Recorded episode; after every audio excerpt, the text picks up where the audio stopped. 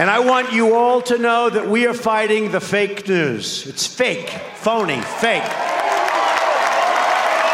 You are fake news. Holman, you and I, uh, we are fake news. Oh, and it sucks that we're starting this episode Yeah. with a retraction. Well, I feel that uh, this is going to be such a good episode. We have to walk through purgatory and apologize before we move forward. Which side? This is we've got Dave Sparks, Heavy D from Diesel Brothers. Uh huh. And yet, we have to start the show with a. But I don't even know what this retraction is. You, you're apologizing to a guy who blew us up on email. No, no, no, no, no, no, no, no, no, not not at all. Uh, so essentially, I caught it when we edited the show last week, and I went, "Oh man, I got that wrong," and then I'm like, "Nah, nobody will catch that."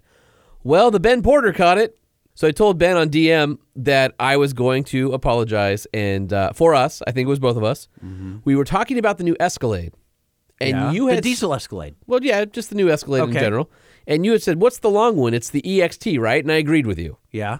No, it's the ESV. The EXT was the Avalanche version. Oh. So we got that wrong. Well, that's not a big. No, it's not horrible. not horrible. But I mean, it's still. I still want to be correct on the show. Sure. We. I mean, it's not as big as me calling the new 7.3 a uh, you know overhead cam motor. Right. That was pretty stupid of me, I mean, it again, not not horrible, not egregious. but not great either. If we're going to be truck experts, Did we ever claim to be truck experts? I guess you kind of sort of Uh. I think. Yeah, I think it says that we are in our descriptions. Actually. I think so. it says that we're truck no, experts. it says I am. It says longtime uh, truck expert. I Oh, does believe. it really? I think it actually. Maybe we should that. change that Um, to truck enthusiast. Yeah, longtime truck enthusiast. yeah, that's probably good. Ah. Man, All right. Well, I, I'm I'm pumped. I ha- we have wanted to get Dave on for so freaking long. I know. And I think you'll be surprised at the reason we're having Dave on, but we're, we're going to get to that in a All right. second. Well, well, let's let's get through all the uh, all the business side of things, right? Uh, we have to thank our sponsor, Nissan. yes. Super awesome. By the way, did you see what was outside in the parking lot? Yeah, two of them. I know. Two of them. two Nissan Titans. Uh, 2020 Titan and a 2020 Titan XD right outside this window right Now- here. And don't worry, you are going to get a chance to drive at least one of them because we I have them here for a couple weeks. I don't even believe you. Okay, well then you're not. Going to I mean, I to. want to. No, you're not going to.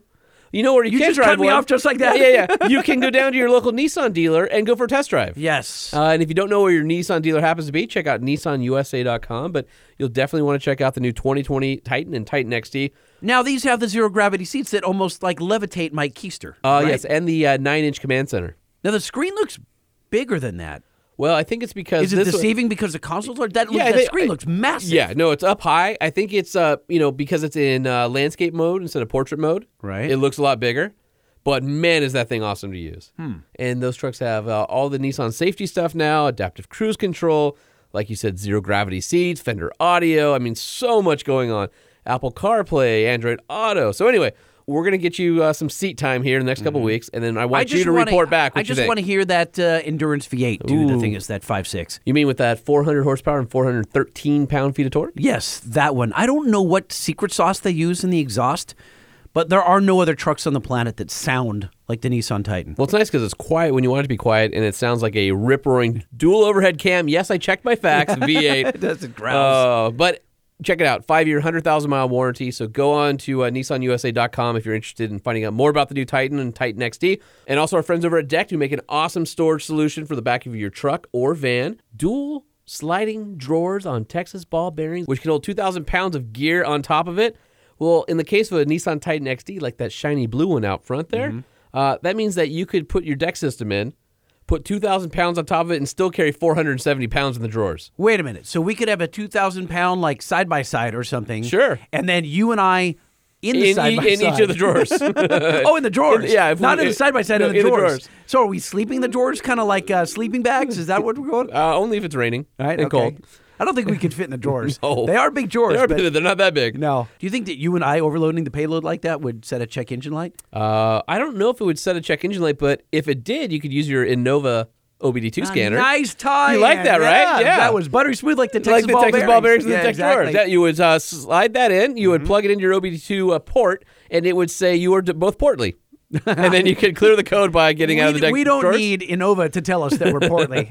All right. Well, for everybody else who has a check engine light need, head over to uh, Innova.com for their awesome OBD2 tools with their uh, Repair Solutions 2 app. free from the Apple app or Google Play stores, and get uh, not only what the code is, clear the code, but figure out how other people fix the problem. It's like having a mechanic in your pocket.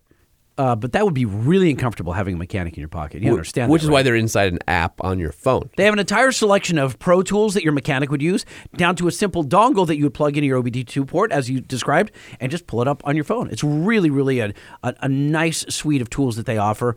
Uh, as low as like a hundred bucks, I think. Awesome. So uh, head over to innova.com. I-N-N-O-V-A. dot com. That was just hey, weird. also, before we get too far into the show, we have to remind people March 7th and 8th, the 2020 Four Wheeler Adventure Expo in Costa Mesa, California. That's a mouthful. We will be there handing out stickers, t shirts, and doing the podcast live. We're probably gonna unload the shirts on your uh, in your in your garage. yeah, we're going to take them down there. So uh, head over to. Uh, Why would you whisper? Everyone, Wheel- they can hear you. They can? Yes. Even if I whisper? Yes. Oh, all right. Well, go to fourwheeler.com, go to the events page, scroll down to Adventure Expo, and uh, it's going to be pretty awesome. There's going to be uh, exhibitors, celebrities, education workshops, adventure rigs on display, ooh, craft beers. That's why you're going. Demos and more. Massive craft beers. Uh, our friends over at Icon are uh, are presenting the Adventure Theater, which is a adventure and off-road film series that will be going on during the week. There'll be over 150 camping, off-road, outdoor, and active lifestyle vendors out there. Adventure rigs and motorcycles, rock climbing wall, craft beer, live music, mountain bike and e-bike demos. Oh, so much stuff. Uh, advanced day pass only 15 bucks, available through Friday, March 6th, and then day of show 20 bucks. Weekend pass $30 online and on site. And uh, if you get your vehicle in the show, you can camp there. nice. which is pretty cool. So can they? What do they Google again? Uh, just head over to fourwheeler.com to the events tab and go down to uh, Four Wheeler Adventure Expo. And then all the uh, registration information will come up from there. And we will see you there. Can we jump into the show? I want to talk to Dave. Let's do it! The Truck Show.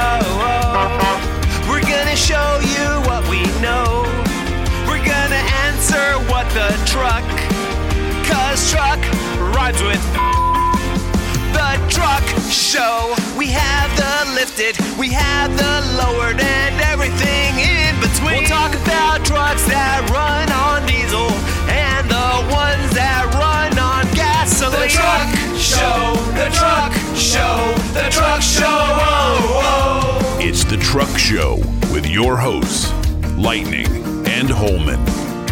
So Holman, are you familiar with uh, Discovery Channel? I am not.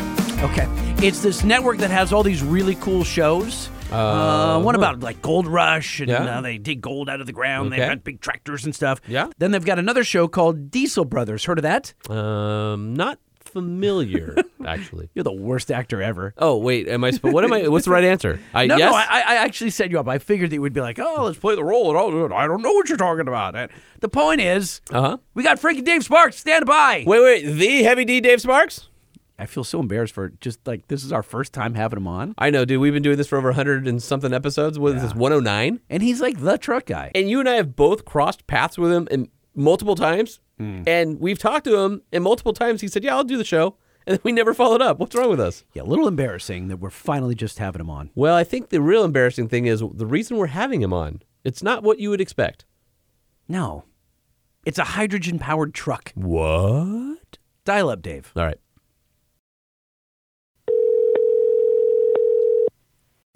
Hello, hello, Hey Jay, how you doing? Mr. Dave Sparks. How you doing? Lightning Holman Truck Show podcast. What's going on, brother?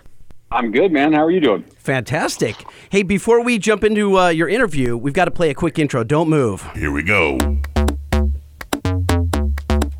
Truck famous, hero, star, VIP, ace, big wig, hot shot. Truck famous, big shot, big deal, big gun, big cheese, heavyweight, superstar. Truck famous. That's what you are. See, because you're you're truck famous there, Dave. Hey, Dave, you should uh, you should take pride in the fact that we broke that intro in on you, my friend. Listen, did I just hear big wig superstar truck famous? You did. Yeah, Man, you guys really know how to make a guy feel special. yeah. Well, I figured, you know, what we talked at at SEMA at the Motor Trend party like a year and a half ago about you guys coming on the uh, on the podcast, and you know, then Jay obviously has been working with you on uh, on on the Brodozer.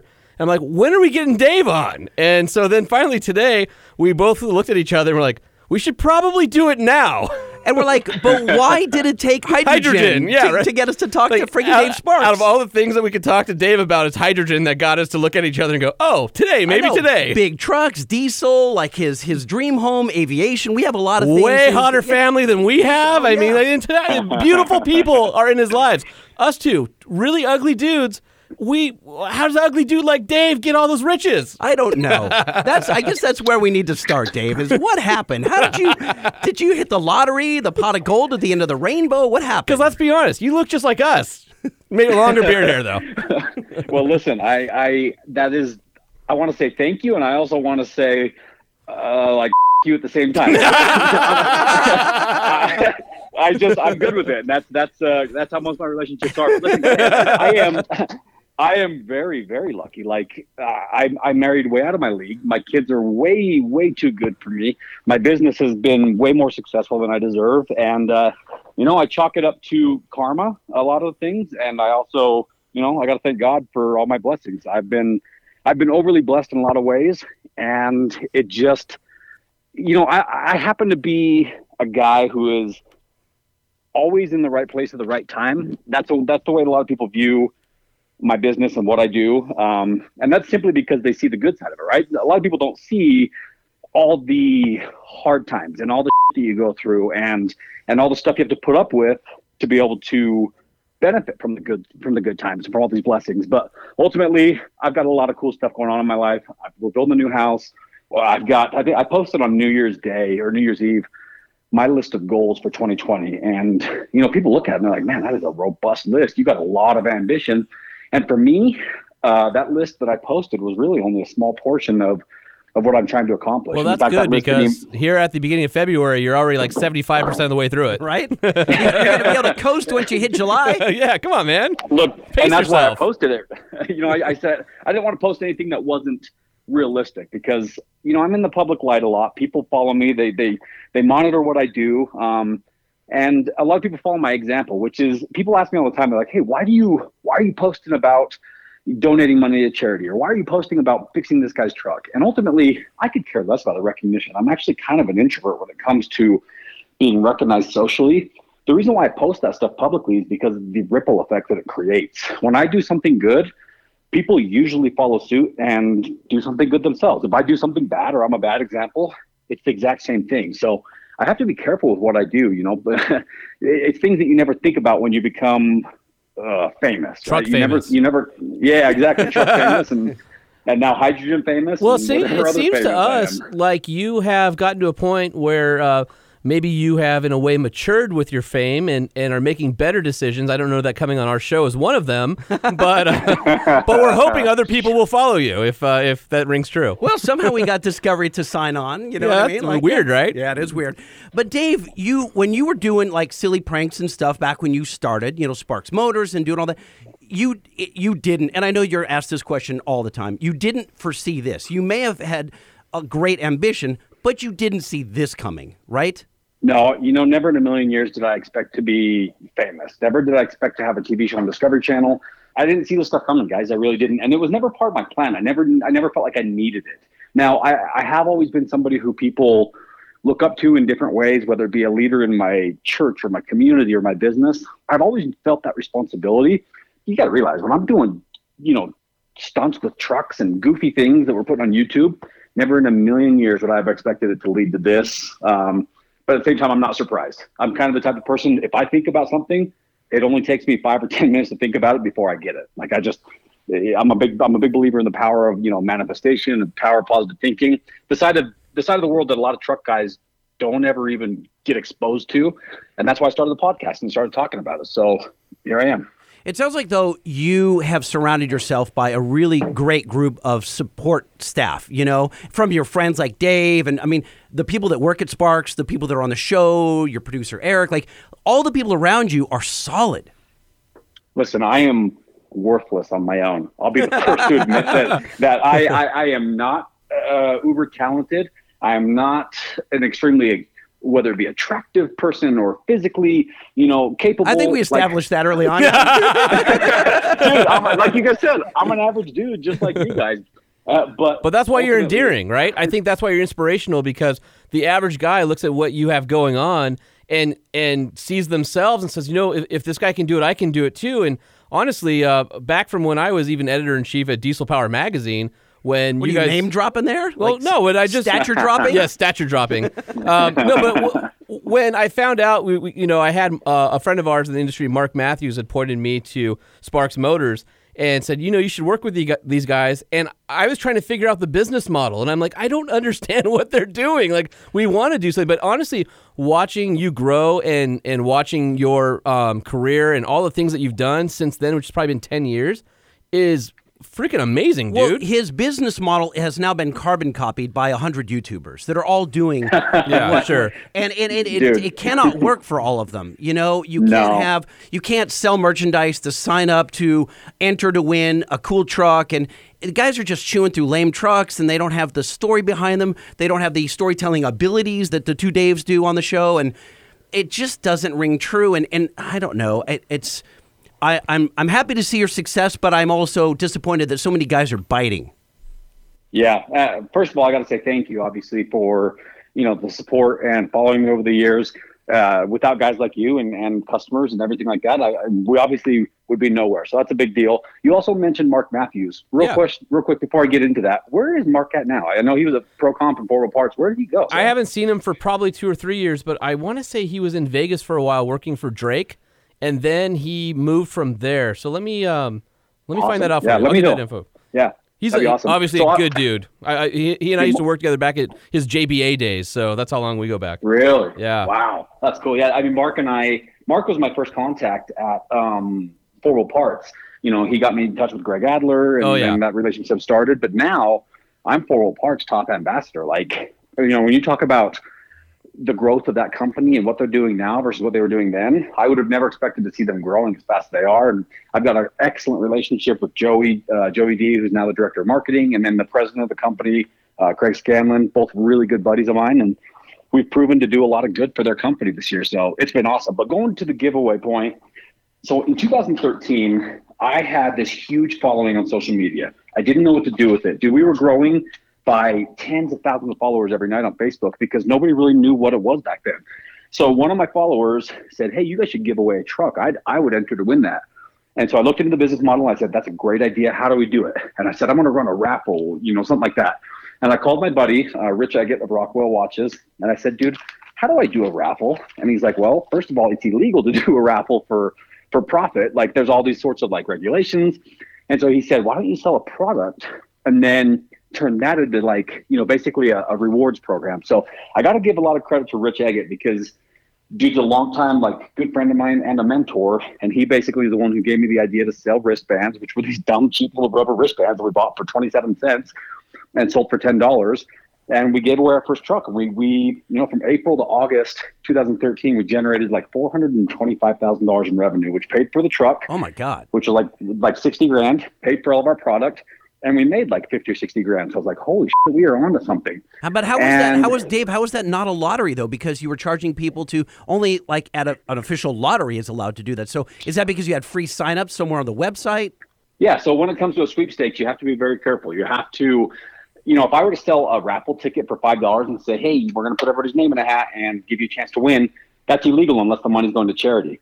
So what we did is I, I contacted a sweepstakes company out of San Diego and I said, "Guys, how do we do this?" And said, "Well, you need to offer a no purchase necessary clause." And technically, people aren't really even buying a ticket; they're buying a piece of uh, apparel or merchandise from me, and they're getting that merchandise in return for their money. But just like a credit card company would, in return, we're also saying, hey, you know what? Thanks for your purchase. We're going to attach, you know, X amount of raffle tickets or you know sweepstakes tickets entries to your to your purchase. So technically, I could just do it by giving rewards points, like you know sweepstakes entries on top of purchases, and be fine. But we had the no purchase necessary clause, which they can mail in a card, you know, get entered to win, and that basically covers us all the way across the board. And so we started doing that. Second giveaway, super excited. You know, we made a hundred grand. Didn't know what we had on the first one, second one, we run it, we lose like a hundred grand. And I'm like, uh oh, Oh, like, what's going on here? Danger, Will Because- Robinson. Right?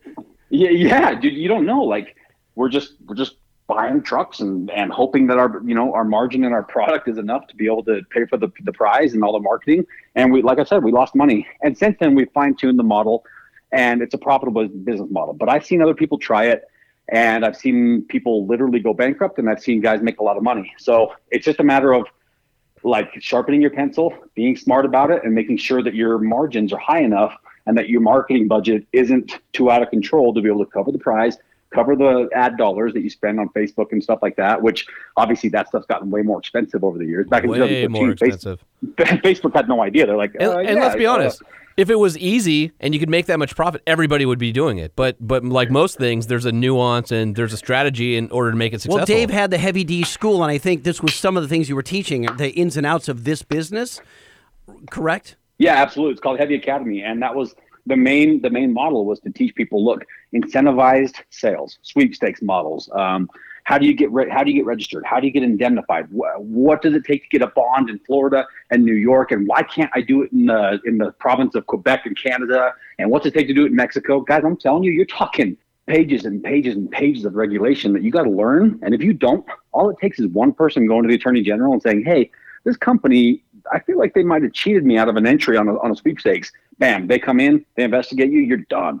Oh, yeah. So it's it's it, you don't mess around with it. Like you got to follow the rules to a T. That would suck. Just one person, and it's all yeah, right. over. Well, that's like you in- in the uh, radio days. If one person called, you know, the FCC and complained about something, that's all it would take to Yeah. start. And, oh, and- dude, we were so lawyered up, though. Oh, CBS I'm Radio sure. was so lawyered Well, it's up. like so here at Motor Trend Group, obviously is a as a offshoot of Discovery Channel or Discovery Communications, right? We're a JV.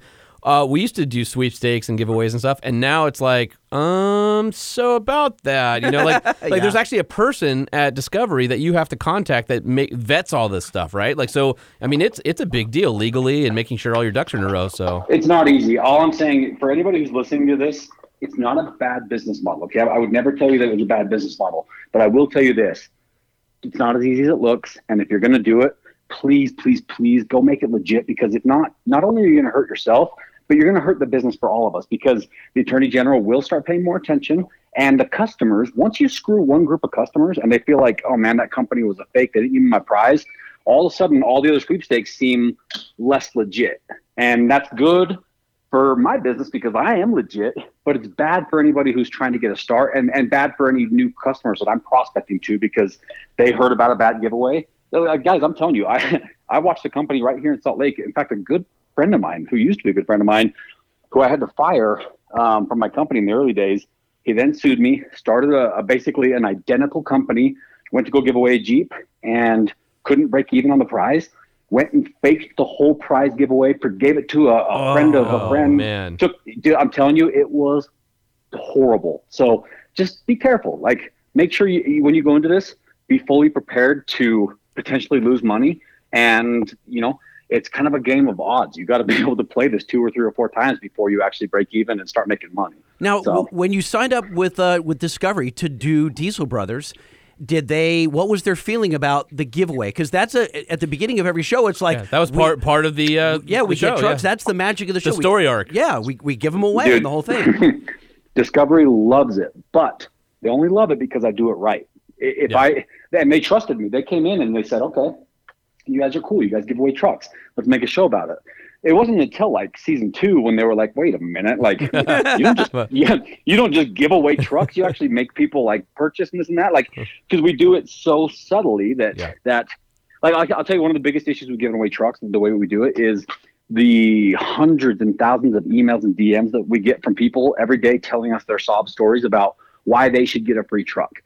And I just, I just, it's so hard to go out and say, yes, we give away trucks, but it's not, we don't just give, like, Yeah. there's no business model in this world that makes sense for you to just give, give, give, give, give. It- like, it's at so hard. You have to make revenue. E- Even at the magazines, we get all sorts of uh, readers who would send us emails all the time, and it would be like, "Hey, this is a truck my dad and I worked on together. He just died of cancer, or my brother just got Oh, killed in a, dude. DUI. Can you finish the truck for us?" And I mean, I They're would tragic get stories, right? tragic. Like, I would get stuff like like Do you say call overhauling? like no. That's the problem. I get like Shows five a month though. shows like Diesel Brothers and shows like Overhaul and screwed it up for everybody Yeah, right?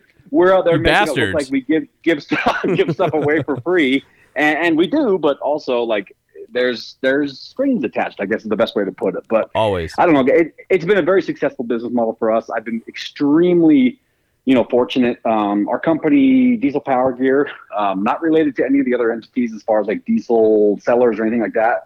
I think last year we did like 30 million in revenue for for a oh t-shirt my company. Gosh. Yeah, I mean, look, I I can't complain about that. That's great. Um, especially. Oh, they're happy. thank you, thank you, happy, yeah. thank you, thank you. and, and that's for a guy who never anticipated being in the clothing and apparel business. Now we have other businesses that do additional revenue, but the sweepstakes model is powerful, and and that's why you guys will see a sweepstakes program attached to this new business that I just announced yesterday, which is the trucks, obviously the the, the electric trucks. Fantastic. That dovetails right into the Badger. Can, can I randomly point out one fact before we pull the page over? Sure. I actually Sure. had a friend of mine who uh, his buddy, uh, he's a cop, won one of Dave's trucks. Really? Yes. Awesome. Like awesome. Where I want to say it was might have been 4 years ago. I, I think it was one of the big F650s, maybe gray, six-door giant thing, but he's in Oh, California. yeah, yeah, yeah, yeah, yeah, dude. The guy won the Mega Ram Runner. Yeah, Coolest that's what in it the was. So they called Uh-huh. me and he goes, "Hey, I have a question for you. Um, my friend just won this truck from Diesel Brothers, and uh, we don't know what to do with it." yep, dude, that guy was awesome. In fact, he with every sweepstakes we offer, we we offer the truck or a cash prize. And in situations like that, where a guy lives in California and he doesn't Yeah. have anywhere to park a six door monster truck, they they take the cash prize. So I think he ended up taking like seventy five grand cash, and that that actually was done on the TV show. I think you'll see that one. I did see that one, yeah. And, and as a matter of fact, you were kind of relieved because you're like, I want to keep this damn thing, you know? Because that was the Yeah, dude, first I- big truck. I still have that truck, and it's still Oh, nice. out back, and and it's kind of been, uh, what would you call it? Either in storage or in hiding. I don't know what you would want to call it, but he's been out back, Hibernating. just chilling. Yeah, hibernating while I've been focused on all these other business uh, that we've been growing. And when we got sued as part of a clean air uh, lawsuit a few years ago, they named that truck and you know five or ten others that we'd built as part of the lawsuit, saying you can't touch these trucks, you can't do anything with them because those are dirty trucks with dirty emissions controls, and you guys deleted them. And so, as part of that lawsuit, we also had to kind of park it and say, all right, let's get that thing over with, and Yeah. you know deal with it when we get there. But I do want to clarify for you guys on the on the lawsuit, 2016. I'm flying to a business meeting in Phoenix. It's like July, and I get an email that says, "Hey, um, I didn't recognize who it was from. It just said, FYI, wanted you guys to see this because the press release is going out today as well." And I was like, "What the hell?" Start reading into it. Sure enough, it's like a you know 300 page lawsuit from this group of doctors who really it's kind of bull to call them a group of doctors because it's called the Utah Physicians for a Healthy Environment. Who, yes, they're a group of doctors, but really, it's a group of it's a very small group of people. Are they active? who- Were they activists? They're podiatrists. They're they're, they're Chiroprac- chiropractors? No, I don't. Dude, I don't want to. I don't want to dime out any chiropractors out there, but dude it, it, it so and, and i'll be very vocal about this because i mean the lawsuit is pretty much done but they basically they go after anybody and everybody who they can sue for for potentially dirtying the air in the valley here in salt lake so uh, to clear up some misconceptions we were never sued by the EPA. We've always actually been in pretty good standing with the EPA. The EPA called me as soon as the show aired. And they said, "What the hell are you guys doing? We saw this, that, the other thing on the show." And I said, "Well, here's the facts. Like TV, everything's not exactly what you as it seems." And that was the last phone call I ever had with them. They said, "Great, you're good. We're good. Everything's good." However, this group of doctors did come. They brought private action against us, which basically said the law says that you know, since they're a private group of citizens, they live in the same valley that we do. They were able to bring a lawsuit against us because we they were they were accusing us of, of destroying the air quality in Salt Lake Valley. Flash forward a few years later, the lawsuit was dismissed two or three times because they filed it incorrectly. They saw all the stuff on social media and on the TV show. They thought we were like this company that that deleted thousands and thousands of trucks, you know, all day, every day. What it boiled down to was uh, right off the bat, I said, guys, here's my books, here's everything I've done. They found us guilty of deleting, I think, 15 vehicles, and we didn't even delete all 15 vehicles. I think we only deleted, like, actually in our shop, like six or seven of those. But the Clean Air Act is written so, uh, I don't want to say poorly, but there's so much gray area in it that even if I bought a truck from the auction that had emissions controls removed that I didn't even touch, I was passed through your resell it. shop. Oh yeah. Yep. Yep. If you touched it, you are guilty. And Yep. so Hot potato. they yeah they got they got me with the hot potato law and ultimately there was like 15 or 16 trucks that we that i admitted right off the bat and i said all right guys here it is here's the here's everything here's our books you know yes we're sorry 15 trucks we're going to pay the treasury and that wasn't enough for them because what they had well they had kind of had a tiger by the tails because every time this group went out and made a press release saying Utah doctors sue Diesel Brothers. Well, guess what? That gets picked up everywhere. Like every press outlet in the entire country, as soon as they hear that a reality TV show or celebrity or high profile person is in hot water, what do they do? They pick it up and they make a story about it. And they make it a much, much bigger thing than it really is. So there's been five or 10 press releases that have gone out saying, Diesel Brothers are, you know, uh, in trouble with EPA. No, we're not. Diesel Brothers are up against four to five million dollars worth of fines to the Clean Air Act. No, we're not. Diesel Brothers, like all these different things that a press, you know, any any news outlet could say, okay, let's look at this press release. Oh, here's the very, very, very, very worst case scenario under some weird obscure law. Bam, let's talk about this. So if you're looking at my business and you see the press releases, just know that it's not real. Like, yes, we did get sued. Yes, we did go to court. Yes, we did pay fines and penalties, and, and there's probably still one more press release coming because even after multiple attempts to settle with these idiots, um, they wanted to ride it all the way out till a judgment because they wanted the judge to basically, you know, rule whatever he was going to order, and then they get another press release out of it. So it's very unethical, in my opinion. Uh, the way they've gone about it is is not. Uh, let me just put it this way: the penalties that we'll pay for hurting the environment will be maybe five or ten percent of what their attorney is trying to get paid just for fighting this. So it it is totally totally a lawsuit about lawyers and attorneys fees, And, and that's it- it's that's a shame sad. because in, in in America, it's such a litigious society now.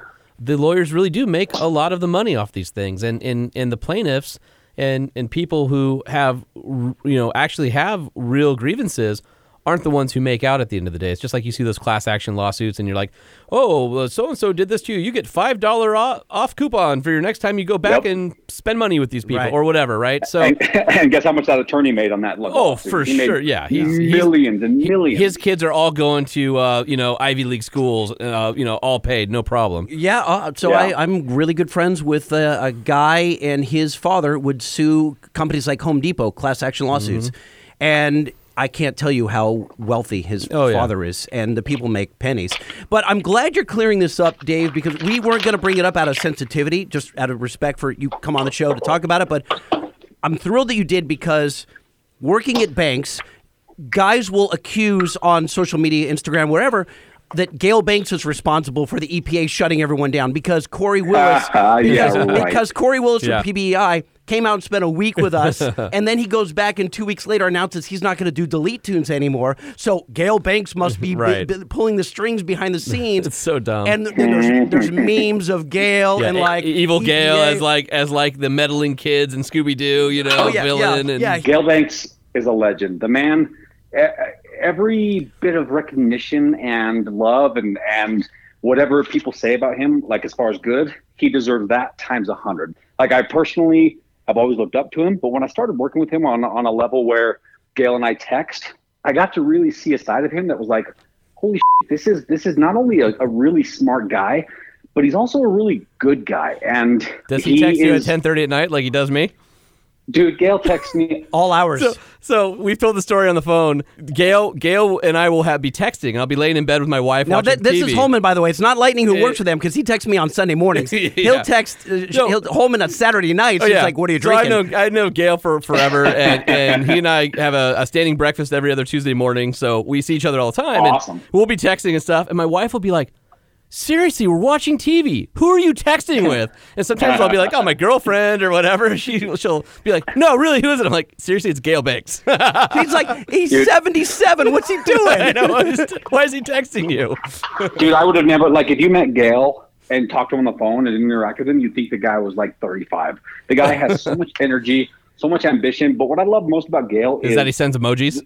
Yeah, Gale sends emojis, and he also Gale is legitimately somebody who cares about leaving a legacy. And that's For a big deal because a lot of people are worried about making money right now and what they're concerned about today, tomorrow, next week, and next year. Gale legitimately looks at things on a. He's a great businessman. I'll never take that away from him. But the dude is a legacy creator. Like the reason why he's creating this super turbo engine is because you know it's something that he started a long time ago, and he's going to finish it before he retires because it's part of his legacy and it's part of his making the world a better place by creating a more efficient engine. Do you agree, Jay? I feel No, like because he's not going to retire ever. No, he's not going to. He has no interest in retiring. But you know what? So I, got to tell you, that, Dave, and I don't know that you know this. So Gale is very proud. People may not know. We don't talk about banks a lot on this show. So our listeners may not know that that Gale is developing a supercharged twin turbo engine based on a Duramax. Twin to go- turbo supercharged engine. Super Yes. turbo. Yeah, so I said supercharged twin turbo to go in the Brodozer and your new mud truck. I don't know if we can talk about that yet, but yeah, yeah, we can talk Okay. about it. So he's looking to you to be a steward of that technology, of something Yeah. he's been working on since like the early 90s. And he's really excited about you because you're A, you're well spoken. This is going to sound like an insult, but you are smarter than sometimes you come across on the show because you're you're just being a dude on the show, right? Jay Tillis, accidental No, insulter. I know, I know. It's accidental insult. But dude, I've I've gotten to know Dave not as well as Gale, but Dave is a really sharp guy, and I don't know that that I don't know how it comes across on TV because I think I know Dave a little bit better. I'm not his buddy, but we have to be we have to be dumb on TV. We have to be we have to be very simple, and viewers only see five to ten percent of who we are and what our business really is. Which is why I'm really glad that Gale was able to see the side of me that does actually care about you know running a good business, being smart, being well spoken, being a, a, a spokesperson for something that's as big and as as a, a, you know an amazing project as what we're doing with the Super Turbo. So the fact that Gale took a chance on me is very, very you know uh, I don't want to say flattering, but it's very, very flattering to me. That's, the awesome. best way to put it. Like, dude's great. let's get into Nikola. How, why, what? I mean, Hydrogen? So, so you knew I had seen a video a couple, I don't know, a month or so ago when you were hanging out with Trevor Milton, who is the CEO of Nikola. and I don't know if he's pronouncing it that way. Nicola. Nikola Motor, and you were at his ranch or something, and, and I'm like, something's brewing here. And then I and then I had to go, I went online and I looked it up, and it, I I recalled being out at the Sand Sports Expo in Orange County, and he had his side by sides, his electric side by sides, and a big cool uh, tractor trailer rig and the whole thing. And I was learning about his hydrogen technology and battery technology and such. And then it all started to coalesce, but I didn't realize you were going to be the face of the new Badger truck. So how did that come about? And And I reached out to him today because I'm going, we got to get him on the show. oh yeah, so you don't know Yeah. this, Dave, that we have Trevor on the show coming up. Yeah. So, yeah, Josh, so I called Trevor right after you texted me and said, "Hey, I'm going to be on the show. Do you want to join me?" And he's like, "Hey, they got a hold of me, and I'm actually going to be on too. So, All I'll do an. You, you do an episode. So, So Jay did Trevor's his job and I did my job. it. Right. Yeah. high Yeah, no, yeah, you guys did awesome. And in fact, we're actually a couple of guys that are really hard to get a hold of. So the fact that you're able to get us both lined up, it's it's awesome. So hopefully your viewers can can or your listeners can appreciate that and really enjoy what we have to share because Trevor is a very very smart guy. And let me explain to you my relationship with Trevor. I met him oh, probably 12 years ago, back when, in fact, before I met my wife, we were in the singles scene and we used to do these big uh, Lake Powell trips together. And, um, you know, single people from all over the state of Utah and some people from Arizona and Vegas, uh, we would go down to, Ho- to Lake Powell. We would rent five or six or 10 houseboats and all these, you know, like college age kids would go down and, and have this huge party. So I met him um, on one of those trips. He, he brought a boat, I brought a boat. You know, we loaded him up with girls and went out and you know, we became buddies. And And for that those for, time, tho- we- for those who don't know it, Lake Powell is the most beautiful place on the planet, in my opinion. Especially for a boat guy. a re- Oh my Listen, lord!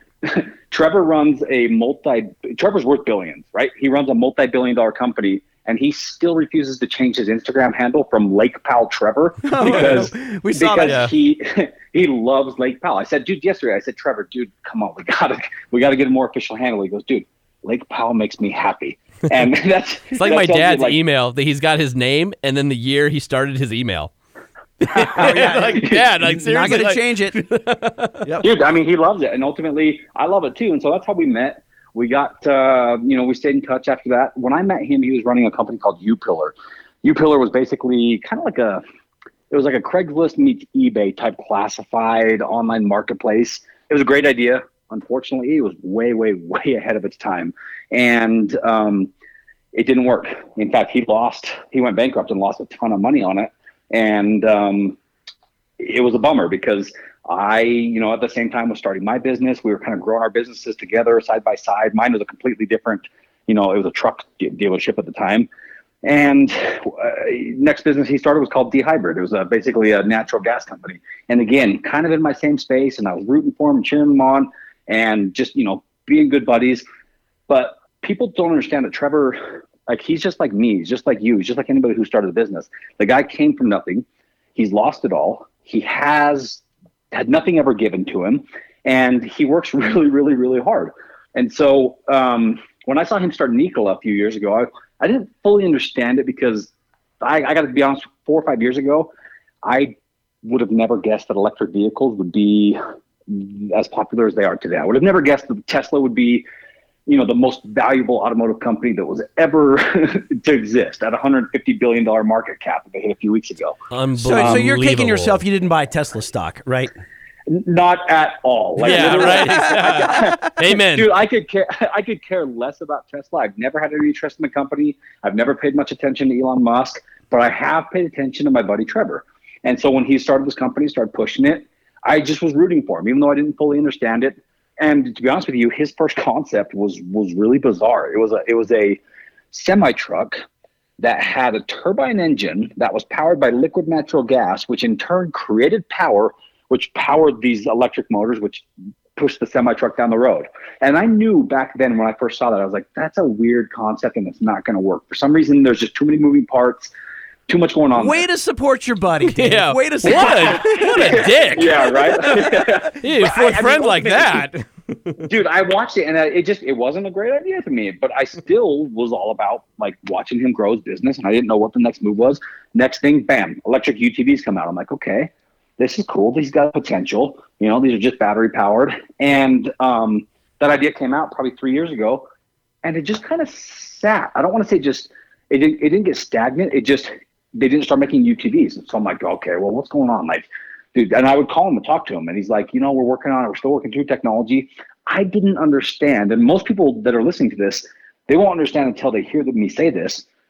Automotive companies that are in the electric space are not car companies. They're technology companies. That's like I think, Nikola no, I think we would to- agree with that. That is, that's true. We also uh, we talked to a, another company today uh, to get them on the show in a future episode, who is also doing stuff in the electric truck space, and his point of view is the exact same. Is I don't look at myself as a car company. I look at myself as a um, technology startup. Yeah, so that's the thing. Nikola is closer to being Nikola is more similar to Apple than they are to Ford or Chevy. And so now they're this kind of a hybrid company where they've spent a lot of years creating a lot of great technology, and Trevor has done it on just a total, you know, shoestring budget, which is amazing because you know what Apple would spend, you know, five hundred million dollars creating. Trevor was able to create for two or three million, and fortunately, uh, more and more people started believing in him, and he was able to, you know, raise money and create better and better batteries and technology. And here is the beautiful part. Let me explain to you guys why Nikola makes so much sense and why people should believe in it just as much, if not more, than companies like Tesla.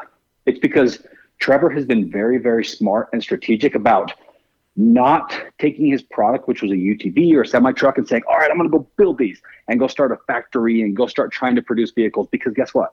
There's not a lot of money in manufacturing vehicles. You're talking maybe like by the time you pay your dealers and warranties and everything, you're talking maybe 10, 15% by the time you. I would be shocked you if know- it was that high, Dave. I think it's probably Yeah. less than ten percent. Exactly. So the margins are not great. So Trevor said, All right, what I'm going to do is I'm going to wait and I'm going to find strategic partners who believe in my business, who like my technology, and they'll come in and do the, the work, the stuff that I don't want to do, such as manufacturing vehicles. So what he's done is he has created relationships with, with big manufacturers, you know, companies like, uh, this is public information, companies like Bosch, um, companies like CNH, which is um, Case New Holland, which is actually owned by FCA. the yeah, yeah FCA, which is actually owned by the Agnelli family, which is the Ferrari group. So there's this big world that's all kind of intertwined and connected. And when they came in, they said, "We love your technology, we love your business, we love the brand. How about we we throw a bunch of money at your business, and how about we manufacture this vehicle for you?" So now his semi trucks that he intentionally held off for years on building, which everybody's like, "Dude, you're never going to build a vehicle. You're never going to take anything to market." And Trevor just sat there and kind of took it and, you know, was patient and quiet. Well, guess what? Now Iveco, the largest semi truck, you know, company in Europe, who's owned by Case New Holland, said, "Yeah, we'll build the trucks for you." So now they're going to manufacture the trucks, and he doesn't have to.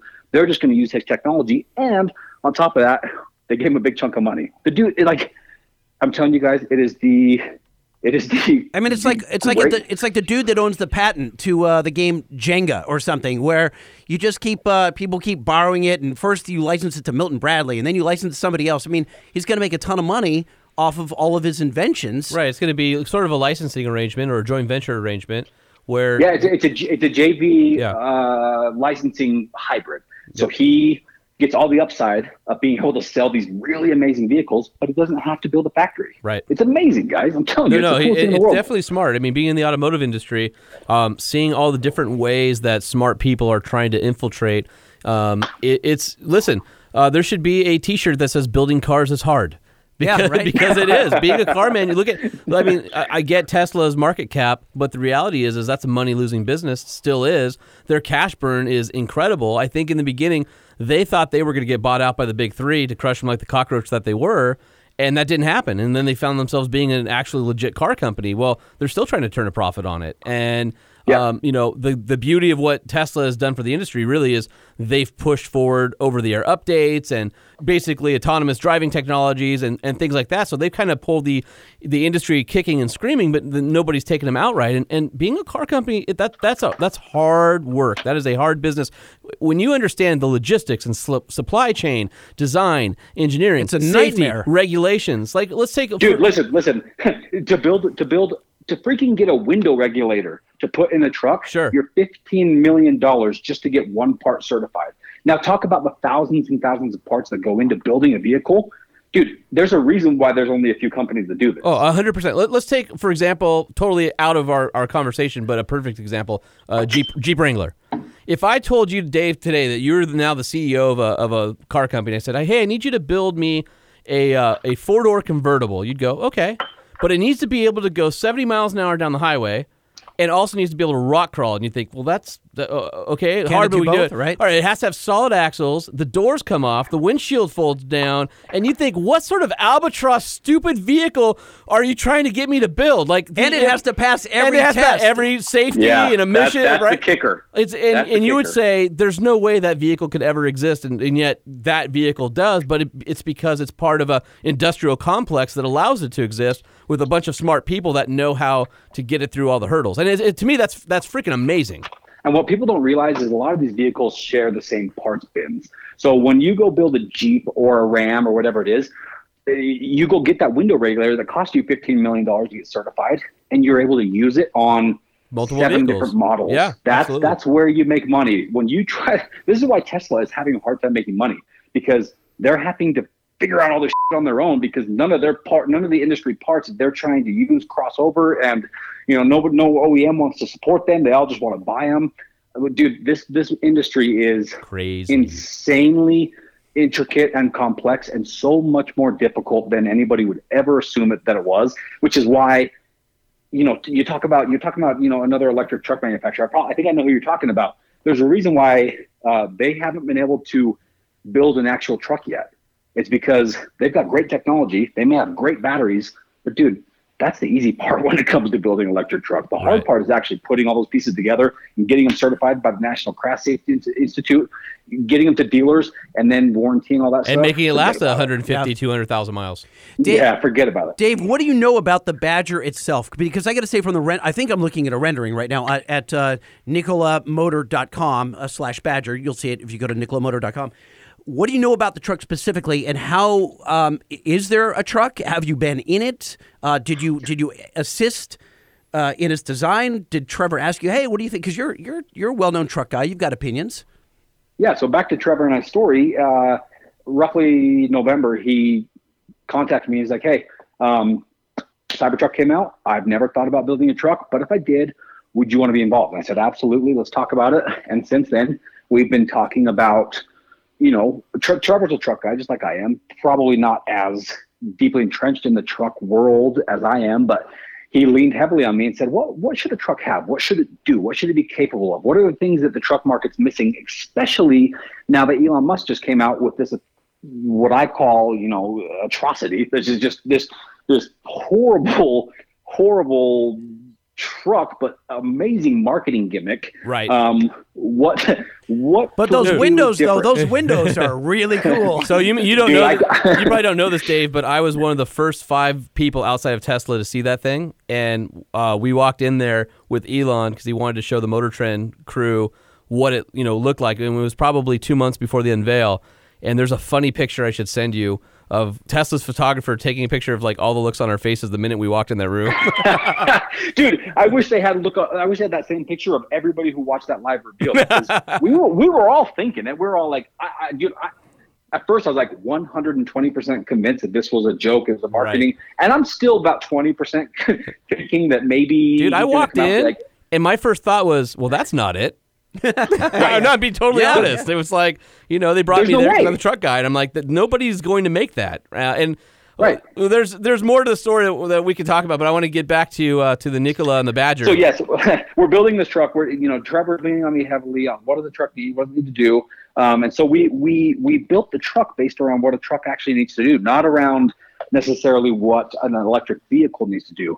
And so that is a big deal. That's a really big deal because when you start talking about my customers, my audience, people who view my show, they are people who literally live or die by their truck. These are guys that if they don't have a truck, they don't get paid on Friday because they weren't able to make it to the job site. And at the same time, if they don't have a truck, they're not able to get married or have kids because they can't take the girl out on Friday night. Like I'm telling you, th- these trucks are their lives. And so we built it around people living and dying by their trucks. And like I said in my video yesterday, it's our lifestyle, it's our livelihood, it's our passion. That was what I put into the truck from the very beginning. So the, the Badger is very, very purpose built to live by those guidelines that somebody can take this truck, they can take it hunting, they can take it to a framer can take it and build a house. And, you know, a guy who works downtown LA can drive it into the office. It has to do everything and it has to do everything pretty damn good. So um, it all happened very fast, though. You got to realize, like, to design and develop and build a truck and release it, like, we're talking a multi-year process. Well, Trevor and I had like 60 day window because we had the strike while the market was like on fire, which is it still is on fire. And um, you know, we knew GM was coming out with their with their Hummer that they were going to announce in the Super Bowl, and and there's many other you know OEMs that are getting ready to announce similar things in the truck space.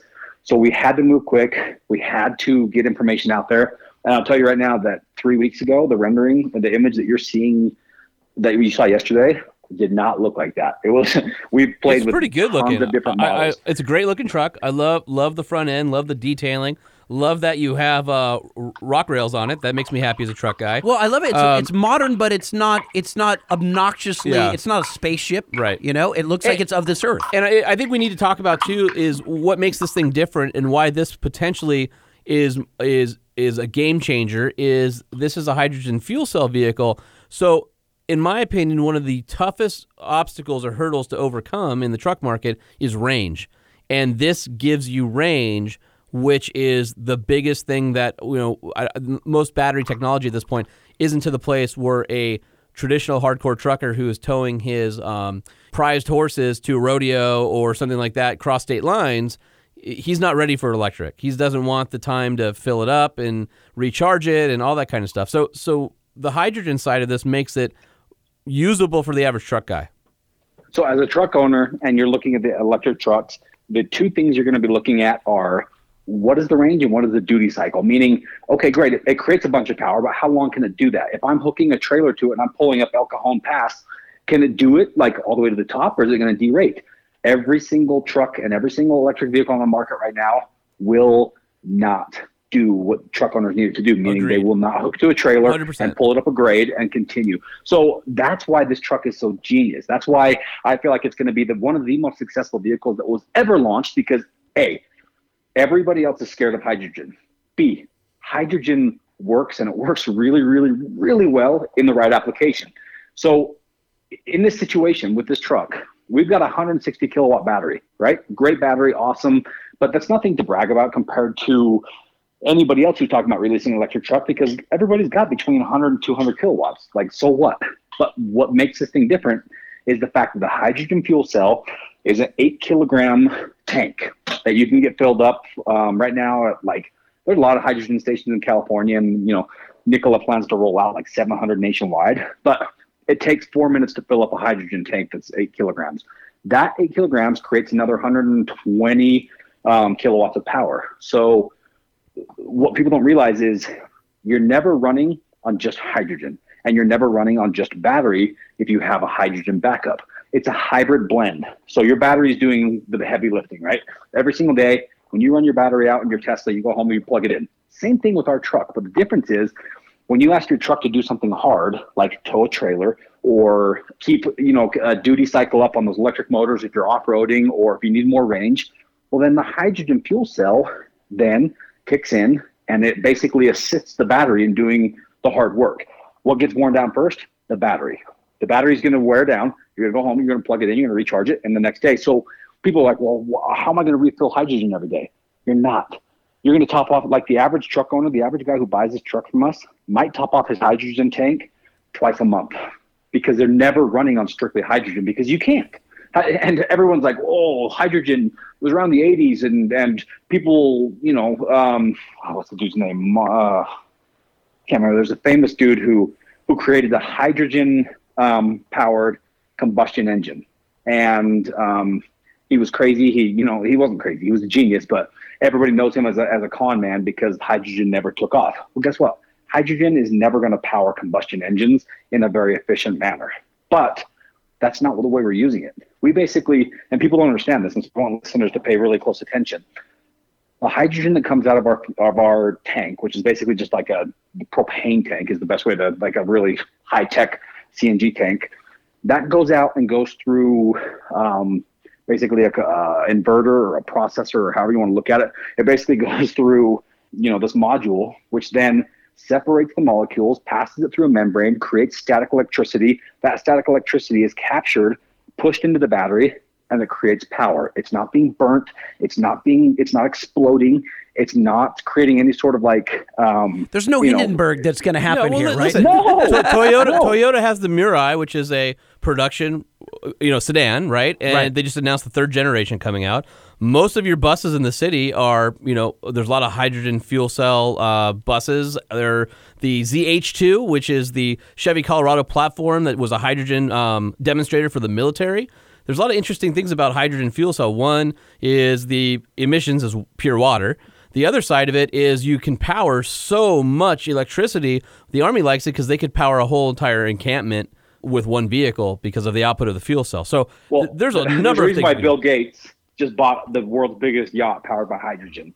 Like hydrogen is a very very efficient fuel, and guess what? It happens to be the most plentiful uh, molecule on Earth. Right? Like it's, it's, you can just pull it out of thin air and you can make it. So people, I think fuel cell. Honestly, I hate the word fuel. I love the word fuel cell, but when I picture fuel cell, You're thinking I racing. Picture a, I picture a race truck. Yeah, right? it's a very fuel, a fuel safe or whatever that's you know got baffles in it and it, it's it's not it's so misleading for so many people who don't understand the industry. Yes. When you think hydrogen fuel cell, picture uh, oh man, I don't even know how to explain it, but it's it's not a fuel cell. It's it's it's an electronic. Uh, it's basically an it looks like electro- a it's it looks like a yeah it looks like a refrigerator that has all these cool like uh, AN fittings and uh, machine billet connections on it. well, you're making it more traffic yeah, it just looks- attractive it to me now. Yeah, it looks it looks like uh, the future. How about that? I'm telling you, it's the it's the greatest idea, and everybody else is afraid of it. And Elon Musk calls it the fool cell, and I'm so glad he does because that left the market wide open Run for Trevor and. I to go in. Dude, we're there's a reason why semi trucks, the electric powered semi trucks, are running on on hydrogen and battery because they just can't like a battery. People understand this.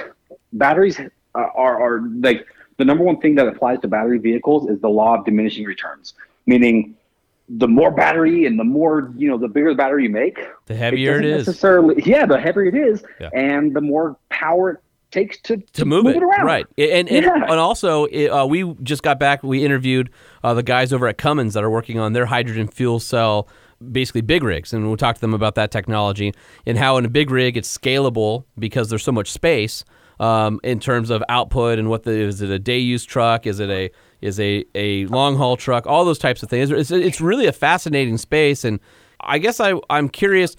You talked about how Nikola's sort of like we'll make the technology and have somebody else build it. Do you guys envision selling these as Nikola's, or do you think that there'll be a JV around it? And how would you buy one in the future when they come out? Nikola is a very powerful brand. Um, five years ago, a, uh, an OEM would have come in, bought this, and said, "Okay, uh, thanks Nikola for the company. Now we're going to call this the Ford, whatever." Sure. That's not going to happen with this. This will always be branded Nikola because of what Tesla's done. So I applaud Tesla for doing that. They've created a market that didn't exist, and they've they've made it obviously the most valuable market in the world. This will be the Nikola Badger. It will be produced by a major OEM. Um, there's multiple offers on the table right now. Like, uh, guys, I'm telling you, it is the most bizarre thing. I've sat in meetings with presidents of car companies. I'm talking the big, big companies saying, can we, can we please have this? Like, please let us build this. Please let us do this. Like, it is the most bizarre thing that nobody would have ever No, expected. that- Trevor, that's like, not um, bizarre at all. T- Uh, Jay and I have sat across the table from many, many car companies saying, can, Just can- just yesterday. yeah, absolutely. Hey, can we? Uh, we want a podcast of our own, just like this one. Actually, no, that's never happened. No, Not- you're not right, it hasn't Not happened even a single time. Not even in our yeah. dreams. it felt good for a minute saying they did. I, I have to be very careful with the information that I share because Nikola is growing so fast. And Trevor will obviously, you know, give you bits and pieces of this information as well. But um, what I can tell you is the vehicle is going to be produced. It's going to be priced uh, around 65 grand for a non-fuel cell model, around 85 for a fuel cell model. So that's going to be the hybrid. Um, what that's going to get you is a, a Raptor type truck, Raptor type capabilities, fully loaded. Um, we're not going to offer base models right now. We are coming out, you know, swinging with our best foot forward, the best, most loaded model. Um, and then from there, next step, HD models. So 2500s, 3500s, one tons, that kind of stuff. Nice. Um, Slow clap, everyone. Slow clap. Hold on. There yeah, and then, there Hold we on, go. right yeah, there. I like there, we go. there we go. It's, wait, no, your slow, your slow clap went from fast to slower. Yeah, I did. Yeah. how No, well, I, I realized both. I realized that I was clapping too fast for a slow clap. Yeah. Well, you you guys got me all messed up on that. no, guys, I'm telling you, it is the coolest. It is the coolest time to be alive in the automotive world, and I'm I'm very fortunate to be involved. in That's what quite a statement, my friend. on. Friend. That is quite a statement. It, it is um, because when has there ever been this many options to power a vehicle? No, you're right. You're right. I mean, maybe turn of the century when there was steam, gasoline, and electricity, right? But it's so, sort yeah, of fun. go steam, go steam. I think steam was the loser in this deal. Well, hey, listen, we're still we're we're creating a steam powered vehicle because that's the byproduct of. No, that- you're right. True. wow, it does go full circle. Yeah, wait, full circle. Now, Yeah, now, yeah. if you guys are going to make the Nikola mini truck, I think, uh, I think, Oh, blah, blah, blah. on bags. on bags, yeah. Now, but the do bags are hydrogen bags. Oh yeah. yeah. Does it have tear graphics though? Uh, absolutely, it does. and a walkthrough in the bed. Oh yeah. if it doesn't Dude, have the, uh, six 18 inch subs in the back, I'm not in. Yeah, that's it. so that's that's that's what makes us that's what's exciting about our company is so i'm actually a partner in nikola um, i'm not just a spokesperson. I'm actually somebody who's riding this train you know until the very last stop. Um, and as part of that trevor and i are able to make decisions that are way more aggressive than any ceo of any big company can make such as like earlier tonight. You guys may have seen i posted a picture of a rendering of the nikola badger We that was modified did. Yes, we did. um, any other OEM would not be able to post a modified rendering like that because you know people look at it and there's legal and all this stuff. I sent it to Trevor and he was literally like, I'm, I'm telling you guys, I he was more excited than I've seen him about anything about the damn rendering that I sent him because he loves the thought of being able to modify these trucks. And so that's what that's what we're going to be able to offer. Dude, we've said I it really before. wanna- No truck has ever been successful without having aftermarket support, period. If you have a truck that is not embracing the aftermarket, your truck will fail. End of story. All I can I can't tell you much, but all I'm going to tell you is just remember the word honey badger. All right. remember We, that. okay, all right. We already had this conversation because Jay goes, Yes. I don't know if badger is a manly term. I go, you watch. honey there's badger? there's going to be, their performance model is going to be called honey badger. badger. Did we not say that? Yeah. We said that I- before I- you came on, dude. You, you didn't hear that from me, but that's that's the that, that's the type Don't of company worry. you're working with. No here. one You're listens dealing to with the a guy, show. Perfect. Dude, it would have been it would be so much fun to be in your shoes or or Trevor's when you get to go, what suspension do we want to use? And literally like you can choose are you going to go Fox, King, something else, Multimatic? Like the the world is your oyster at this point. Yeah, and then the best part about that is to have an idea and to think about, yeah, that'd be cool to build that, and then to be able to say, oh, how about we just go to our multi-billion-dollar design team and our OEM who wants to build this for us and say, this is what you have to do, and then boom, it's done. Guys, I'm telling you, this is it is the it is the it's kind of like the twilight zone for for all of us right now because we're doing things that we only dreamed about being able to do uh, even just a couple of years ago and now the whole world is literally just watching the next move that we make and saying we're in we're in we're in if you read the comments and the feedback from the badger post yesterday all the comments are people saying either a i want that truck B, that's the best looking truck I've ever seen. It's going to totally smoke the Cybertruck. C, they're saying, how do I get in on this? Can I buy stock in your company? Because everybody's seeing how, how much money Tesla's making for stockholders right now. It's, there's no hate. There's like maybe I'll call like Well, one percent of the people We following it. Like, wish oh, we wish you were passionate about the uh, project there, Dave. Yeah. I yes. And this is just the tip of the iceberg. Dude, all right, well, here's the deal. Getting started. W- would you come back on in a few months and we can talk about this and come full circle or, or, or get an update of, of Nikola and what you have going on at Sparks Motors and with Diesel Brothers and all that good stuff? I'm in. Yeah, part two coming up. All right, we'd love that. Um, at Heavy D Sparks on Instagram. Also, uh, if you're interested in seeing the hashtag Nikola Badger, uh, at Nikola Motor Company is their Instagram. So or go to the website to uh, to learn more about it. Uh, Nikola, that's with a K, Nikola as in Nikola Tesla, nikolamotor.com. Yeah, Dude. September. Get, so pay attention. September of this year, we will have an actual full functioning prototype. The drivetrain and motor, all that stuff is already done. We're just finishing the body right now. Nice. September, we will have a truck that you can get in and you can go for rides with us. And next year, uh, we are going to be delivering trucks. All right, we'll, we'll be in touch because I need to. Uh, the, the, your, your friends over at Truck Trend and Four Wheeler, you need to uh, help you get the word out to uh, the truck enthusiasts out there. And of course, the Truck Show podcast is here for you, Dave. Love it. Thank you, guys. I appreciate it. Awesome. We'll talk soon. All right, Thanks, brother. Dave. Thank you. All right. Yeah, bye. Okay, bye. Holman, dare I say that I think we broke some news there with Dave. Uh, that's a great tie-in for uh, our next segment. What's new with trucks? What's new in trucks? We need to know. What's new in trucks? We need to know. What's new in trucks? We need to know. Lifted, lowered, and everything in between. What's happening in the world of trucks?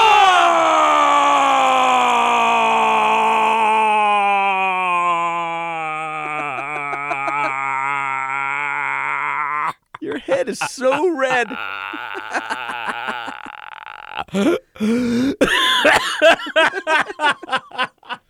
All right, if you're new to the show, I apologize. So what we do at the end of that jingle every time, That actually hurt. I don't know. I can tell.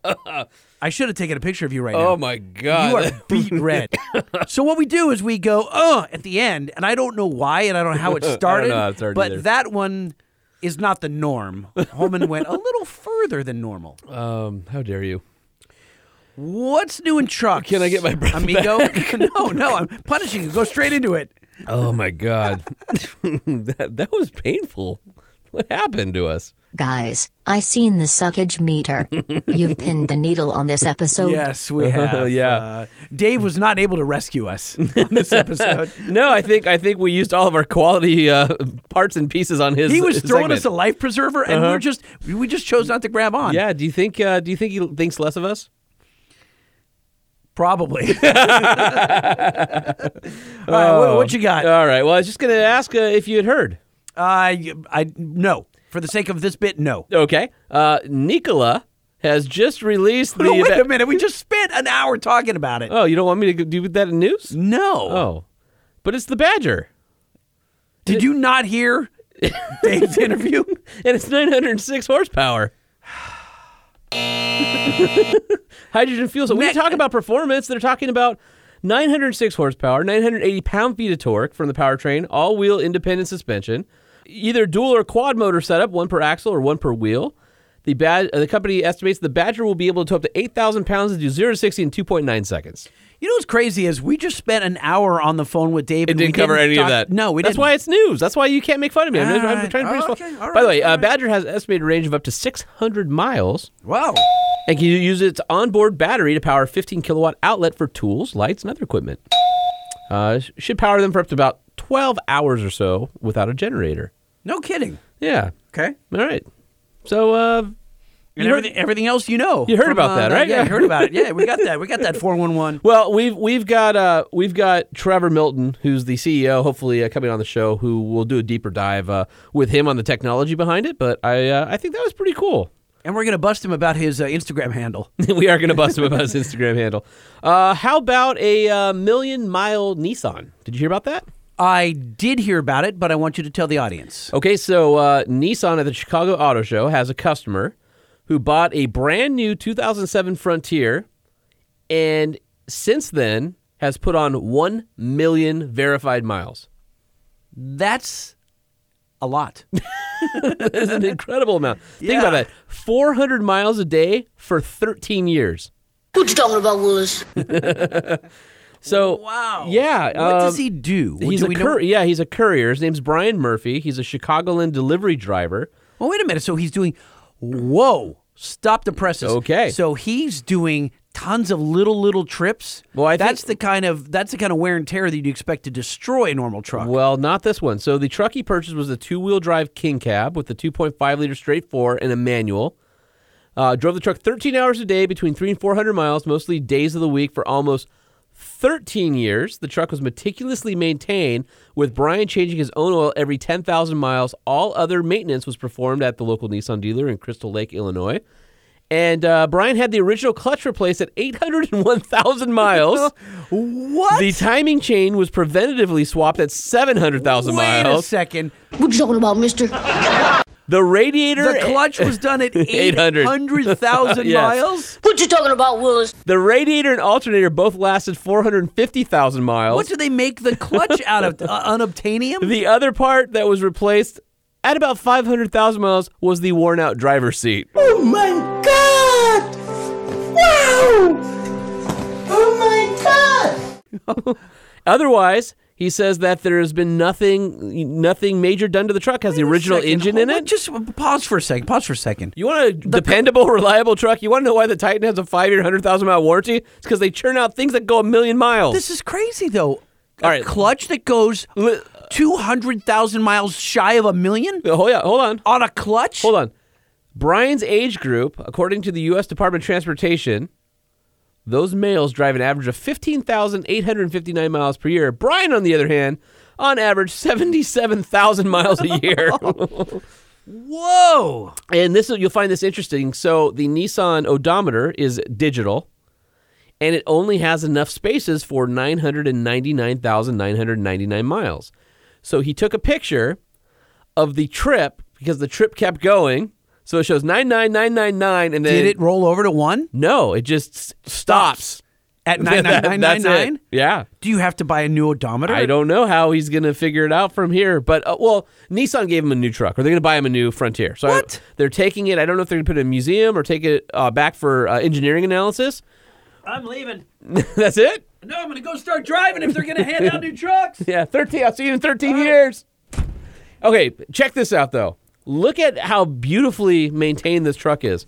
Would you say this truck has a million miles on it? There's not a dent on There's it. n- that's not Brian's truck. That's his Is truck. that his name, right, Brian? Yeah, that's his actual truck. That's not his truck. There's just that. No. Listen to me. Listen to me carefully. okay. Not his truck.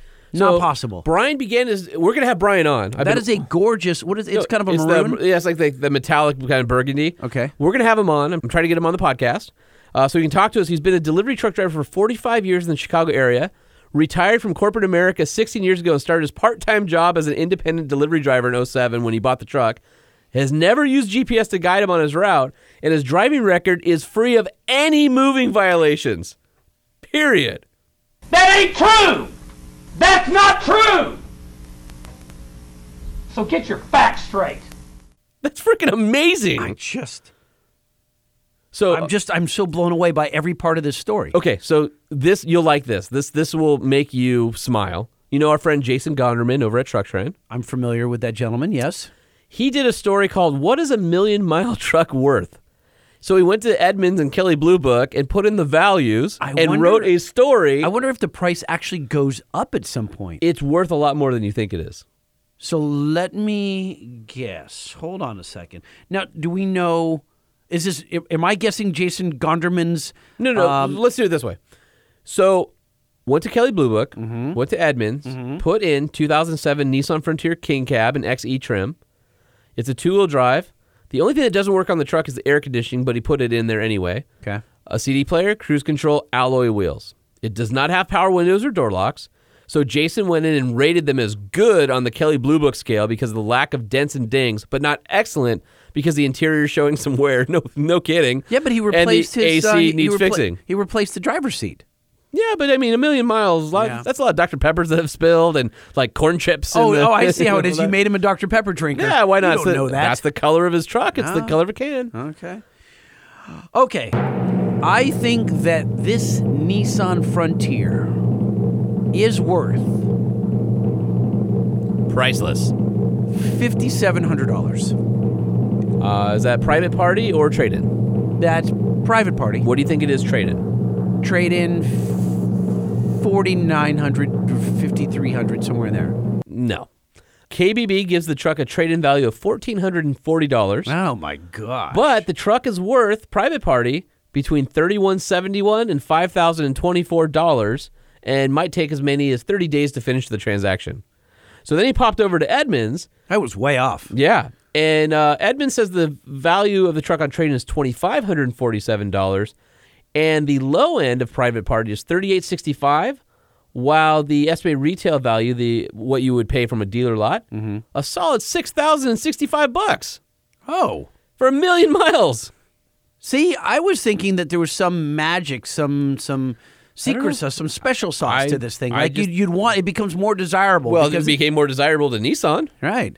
So anyway, I just thought that was kind of cool. Yeah, that is a cool story. Uh, Diesel Power Challenge coming up, and if you go over to trucktrend.com, uh, you can now select the Diesel Power Challenge competitors uh, by going to KJ Jones's story, and uh, there's a, uh, a a survey Yeah. where you can vote electronically now. And do we have a date of the event up at? Uh, it's still going to be in Colorado, I assume, right? Yep, the event goes down between May 31st and June 4th on the west side of Denver, Colorado, and of course it's a closed event, not open to the public currently, and uh, if you get voted in, that's the best way to get a seat at the table.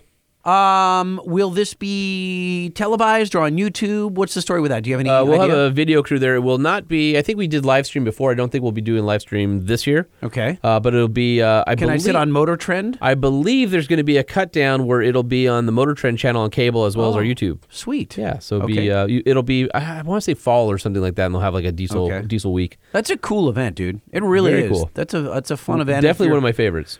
Uh, it really challenges those drivers. Like they think they just have to go on a straight line fast, and it's no, so there- much more there's a lot more, lot Yeah. more skill than that.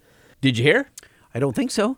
Uh, how about a YouTuber who put a hundred and uh, two thousand dollar any level lifted Super Duty through its paces? I did hear, and, And yes, Whistling Diesel. There's a f- uh, particular photo, uh, screen capture of all four tires completely engulfed in flame. I, am not going to give away the ending. Okay. but uh, it is amusing.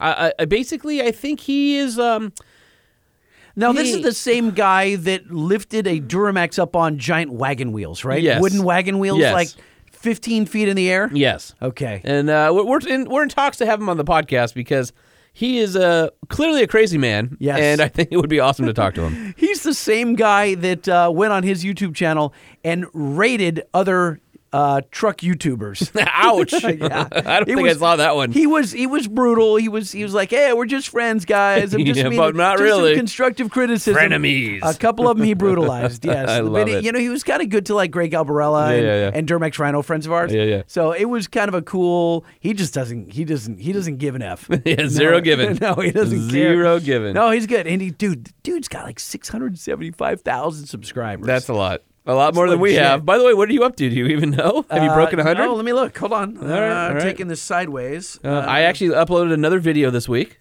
Oh, you did. Good Yeah, I did. you. I so did. I. Oh, you did? I did. Yeah, I actually Okay. did. I am looking for my subscriber count. Where do I find it? what? No way. No way. What is it? Look.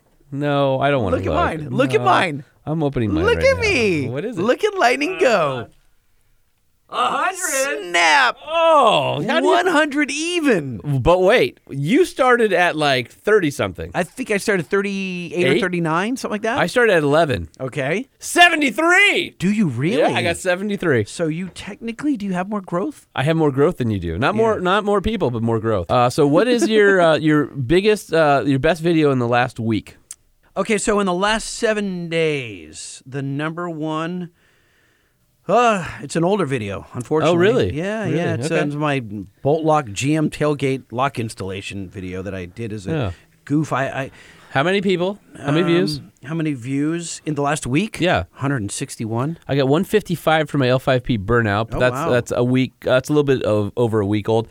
Uh, 30 views of my 2020 Chevy Silverado 66 gas truck off road, Oh, nice. which is absolutely brutal. Just you can hear my kidneys squealing in uh, in in fear as I drive that off road. Got uh, 10 more from my NHRA finals, my 2016 Baptism by Nitro. The uh, Cummins Big Igor robots up to 24 views. Oh, good, good. and uh, for the one I just put up, which was uh, uh, me and my kid taking a road trip down to a, a Rubik's Cube convention in San Diego, a whopping 10 views there. Yeah, well, I can see how that would be very stimulating entertainment. Still a battle to see who's going to win the uh, the YouTube war yeah, here. I mean, I don't know what the uh, metric is. Is it overall or fastest growth? I think it should be overall. No, okay, well then you're winning right now. Yeah. So uh, all of you uh, Team Holman fans out there, hook me up, man. Yeah, well, what about the, the team J Tilles, T I L L E S? They're already all on your page. Are they? yeah. I have uh, my doubts that they're all on my page. Nope, nope, totally. They're all there. Are they? All hundred of them. Yeah.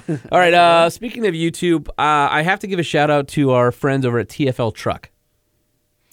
Now- Uh, Andre and the crew over there. So wait a minute, aren't they technically kind of kind of sort of competition? Yeah, they're competition, but Yeah. uh, they did something so rad that it's uh, it's impossible for me to ignore. They lit a Ford F three fifty with an any level lift on fire. nope. Oh, wrong, uh, wrong YouTube channel. Nope, but they did take uh, a chassis cab, a motorhome chassis cab, and a uh, bread van, Mm-hmm. both with the 7.3 gas V8, and drag raced them.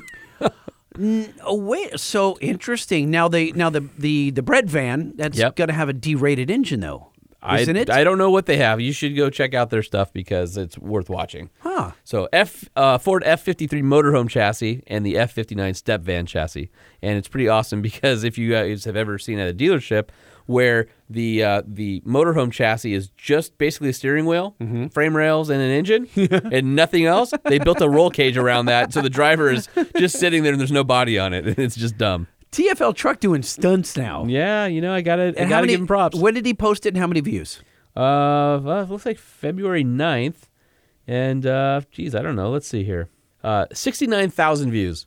Uh, it's not as good as I would have expected. Uh, still, yeah, still solid. People don't care about Uh, uh, that's only about uh, 60,000 more than my lifetime on my YouTube channel. right. yeah.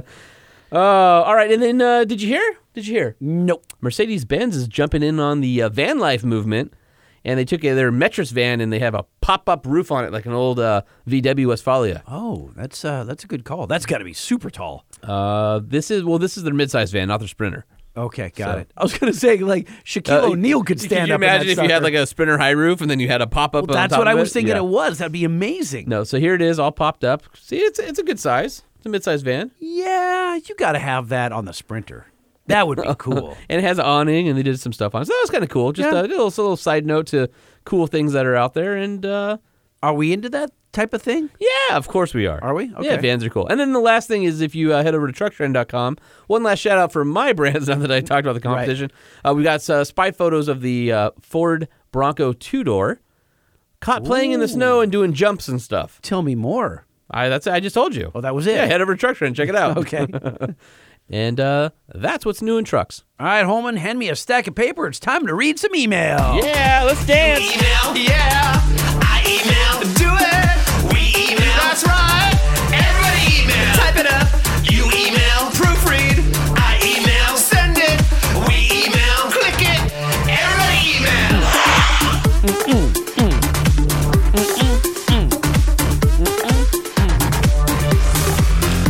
Holman is like a uh, dealing out a deck of cards over on his side. Like, uh, like he's at a uh, cheesy casino, like an elderly person handing out the uh, the cards. It's just behind the table. It's just because I know you can't read, so I have to give you all the short ones. Oh, how dare you? I mean, am I wrong? yes, Am I- completely wrong. Okay. I'm Then a I- great reader. with editing, yes, you are. Is this all I'm getting right here? Yeah, go for it. Okay. Episode 105 and 106 is the subject line from Andy White. Spells it A N D I E. Uh-huh. Just so you know, Holman. Hey guys, Holman got it right on how to pronounce Ripon.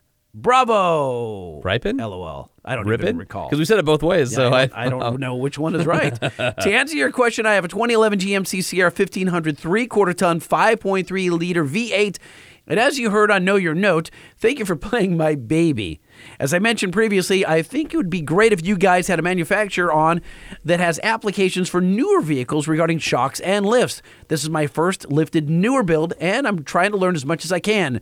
Thanks again, guys, and keep up the good work. And five stars. Five star review. Five stars. Yeah, we know a few people. I think we can make that happen.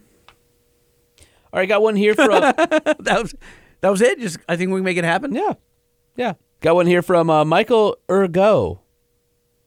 I don't know. It spells. It's spelled. Uh, It's not like ergo. Yeah, it's well. That's how it's spelled. E H R G O T T. Ehrgott.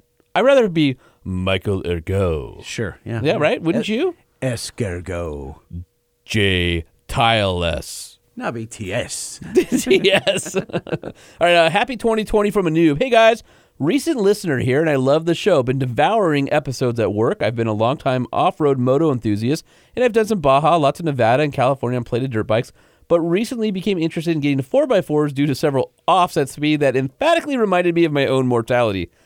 Ouch. Yeah. I have a wife and a young kid and have decided that surrounding my stupidity in a steel cage that can still get groceries in might placate the wife a bit. My first 4x4 was a 2000 Tacoma Extra Cab, and selling that truck was a big mistake if it weren't for the fact that the car seats don't work in side facing fold downs very well. Actually, scratch that. My first truck was a Traxxas T-Maxx Nitro truck, but that also doesn't fit car seats very mm, well. No, no, it doesn't. Says I'm currently eyeballing Colorado ZR2s, which I love for the Baja look and the general practicality of off road and on. I don't have confidence in my own ability to modify any truck I get, as I don't know enough yet about four wheel drive to trust myself. Thus, an off road ready truck like the ZR2 interests me. The TRD Pro's cab is lamentably too small to fit my wife, myself, and car seats. I would love to see you guys do an episode about how to get in the hobby of 4x4s. Do's, don'ts, faux pas, how to build driving skills, good trail locations, etc. How to send it responsibly, if there's such a thing. Love the info you put out and endeavor to learn much more about the truck world as I leave the moto world behind for now.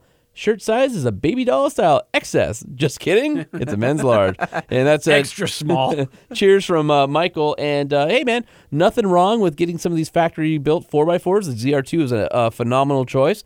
Uh, and I lived with one for a year as one of our long termers. You can go over to fourwheeler.com and check out our Chevy Colorado ZR2 long term coverage. Uh, and I also had a car seat in the back. So uh, I do know it will fit a car seat.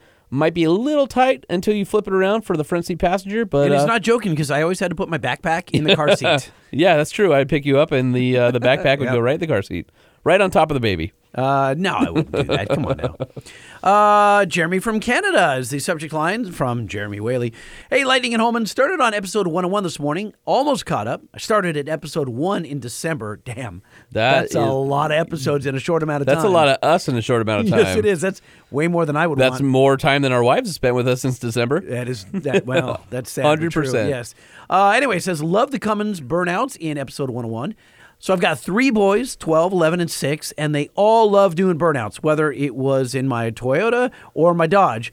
All were manual transmission trucks, and I had to throw a Centerforce clutch in my 22 RE powered Toyota to smoke the 31 by 10.5 by 15s. Uh, my 78 Land Cruiser on 38 by 15 and a half 16s my uh, 350 Chevy and a four-speed SM465. My 86 Dodge. Dang, he's just rolling Dude, on. I love these- it. I'm loving this. Holy mackerel! He's got an 86 Dodge half ton on a six-inch lift uh, with 35s. That that uh, thing rides awesome. 360 with mag um, with Magnum heads had no problem at all spinning the big rubber. And my favorite of all, my 07 Ram 3500 long box on 35s. Deleted with a Smarty tuner. Oh, dude, you didn't have to tell us that. I'll just pretend I didn't hear it. exactly. Oh, I'll, I'll go past that. So the Cummins episode rocked. That was the best. Oh, awesome. You guys rock. Keep up the great show. Uh, gonna be sad the day I catch up because I'll have to wait a week for the new episodes.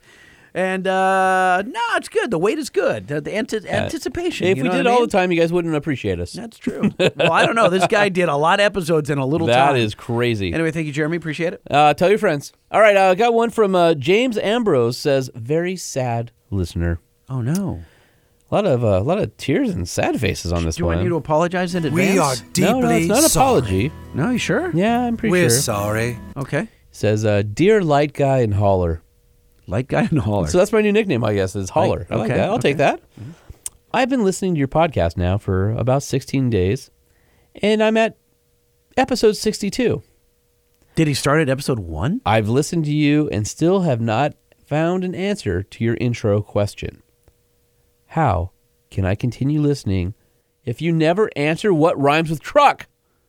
I think it's duck, but I have never heard you mention anything about Daffy, so I'm very confused. I guess the only way to scientifically find out is to keep listening and see if you answer it in the next 44 episodes. A sad listener. And uh, James continues. He says, Okay, and you really got me on that April Fool's episode.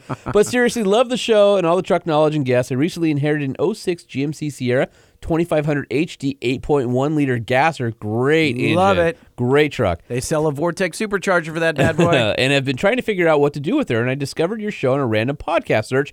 Don't really know much about trucks, really, so trying to soak in as much as possible. Would love some more info on working on hmm, less new trucks. All right, well, we can do that. Currently, all stock except, uh, I guess, a warm air intake filter mod added by my uncle, since you can see the filter when you raise air, the hood. warm air intake. Uh, Love it. Too much chrome and Alpine JL stereo system that doesn't work. Looking to do a little of everything by raising her up. But the more I tweak on the height, the more I'll need to tweak on the brakes and suspension. So not sure what's best. And rims, tires, so much out there, and a new muffler system since she's almost totally silent. I also checked out bankspower.com. But quick question: Why can't I hear how those mufflers sound? Or am I missing something on the site? Currently looking four to six inch lift, 33 to 35 inch tires with a little rub, and a muffler system that has a nice rumble but doesn't kill the neighbors. Well, thanks for reading this really long email. The only thing I'll be sad about is when I get on the last episode and I'll have to start waiting a week to, for the new one to come out. Yeah, hey, wow. we, have heard that before from someone else. Huh. God, thanks, guys. Oh, and uh, where's the merch on the site? Love the sweet shirt, but can't find a place to buy one. Almost forgot I saw on Instagram that you were at six ninety nine, and hope my five star review pushed you over.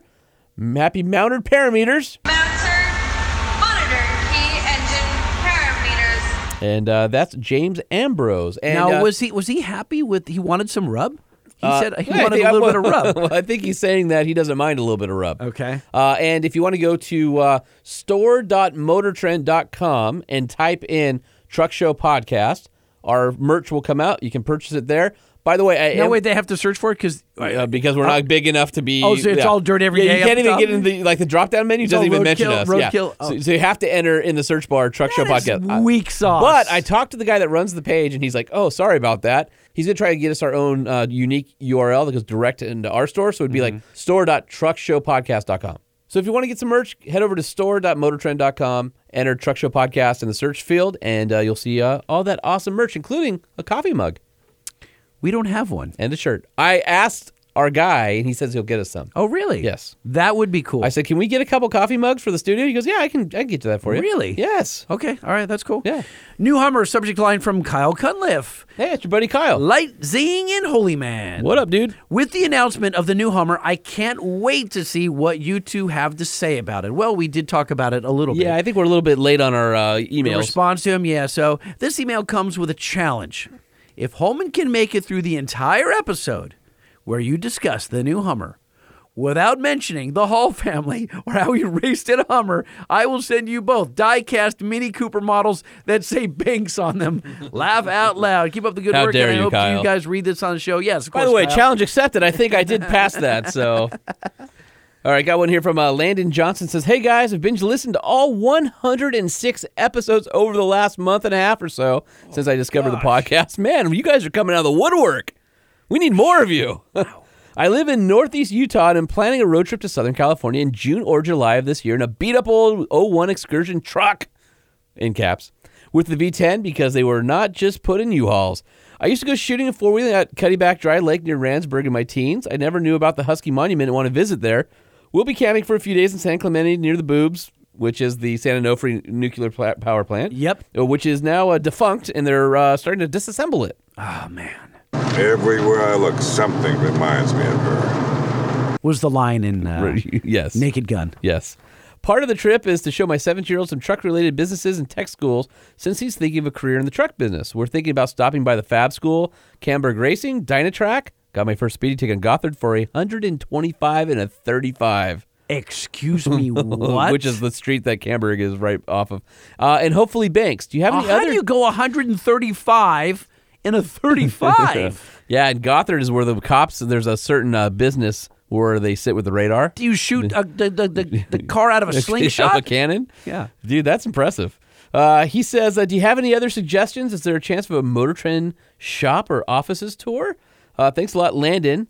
P.S. I've given five star reviews, Five star review, five star. but Apple will only allow one. I love the parameters mounting Mounter, monitor, key, engine, parameters. because that is what she said. That's what she said. Uh, by the way, I'll pick up my XL shirt when I see you, stalker style. uh, so The presumptive clothes. Yeah, right. Uh, dude, if you are coming out, yeah, uh, give us a heads up, and I'm sure we can arrange uh, a tour and a T-shirt if you want to come by and show your uh, show your kid the uh, Motor Trend Studios and Motor Trend Building. And I'm sure. Uh, You don't seem very confident about that. well, I'm just. I, it's not that I'm not confident. I'm just worried that it they'll get here and be like, oh, it's an office building. Uh, I think I think the hot rod studio over there is pretty yeah, the cool. studio's cool. I, You know, I think the uh, the original Curtis car that is uh, in the uh, in the the floor Mm-hmm. of the original uh, Motor Trend cover is kind of cool. Yeah. museum piece sitting out there. F 150 2.7 liter oil pan, subject line from Jordan. Lightning at home, and I was wondering if you have heard troubling things about the plastic oil pan and the 2.7 liter. I bought my F 150 in December of 2016, and just last week had the oil pan replaced for the fifth time. I'm averaging 9,600 miles per oil pan. Oh my time, gosh. each time I have it repaired at a Ford dealership, as it is still under the 60,000 Slow down for those speed warranty. bumps. Yeah, as I'm currently at 48,000 miles, I, I worry. Am I going to get stuck with these repairs in the near future when the truck is no longer under warranty? Any insight would be greatly appreciated. Thank you, Jordan. Um, ouch. I don't. I haven't heard. You know what? If any of you have any information on that, uh, truckshowpodcast at gmail.com. or the five star hotline, 657 205 6105. Five star hotline, 657 205 6105. All right, got uh, one last one here from our friend Ray. Why turbo lag in the 2020 Ram EcoDiesel and not the Wrangler EcoDiesel? Says uh, Sean and Jay and guests. Thank you for another great podcast with 105. Super interesting and a ton of good info from Ryan. That was our friend Ryan Evans from Webasto. Sean, can you think of any reason why the 2020 Ram 1500 EcoDiesel is beset with turbo lag while very nearly the same engine the Wrangler is not? And considering the stiff competition from GM and Ford these days, and the fact that the Gen 3 EcoDiesel is basically a new engine, how, why is it that Ram even let that out of the factory? If you have a moment, I'd be interested in your take on the current 2020 Ram EcoDiesel turbo lag. Thank you, Ray. Uh, I would just say wait, uh, because the Ram has uh, more mass than the Wrangler. Um, and even though the Wrangler is. That's your answer, just wait? Yeah, it, it, it's just.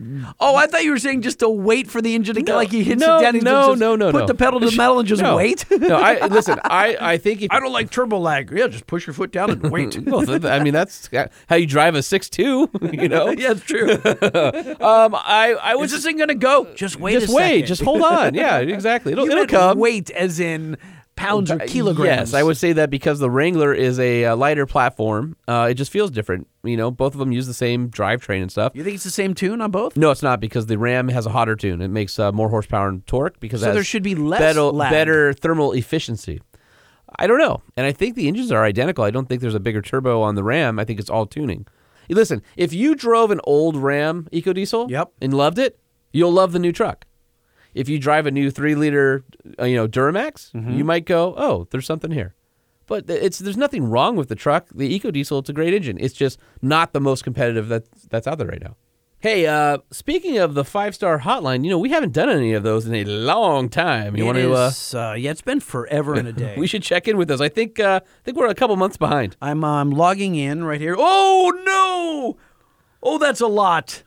Oh boy, we should have checked them All right. sooner. Well, let's uh, let's do a couple. Let's catch up with a couple of them.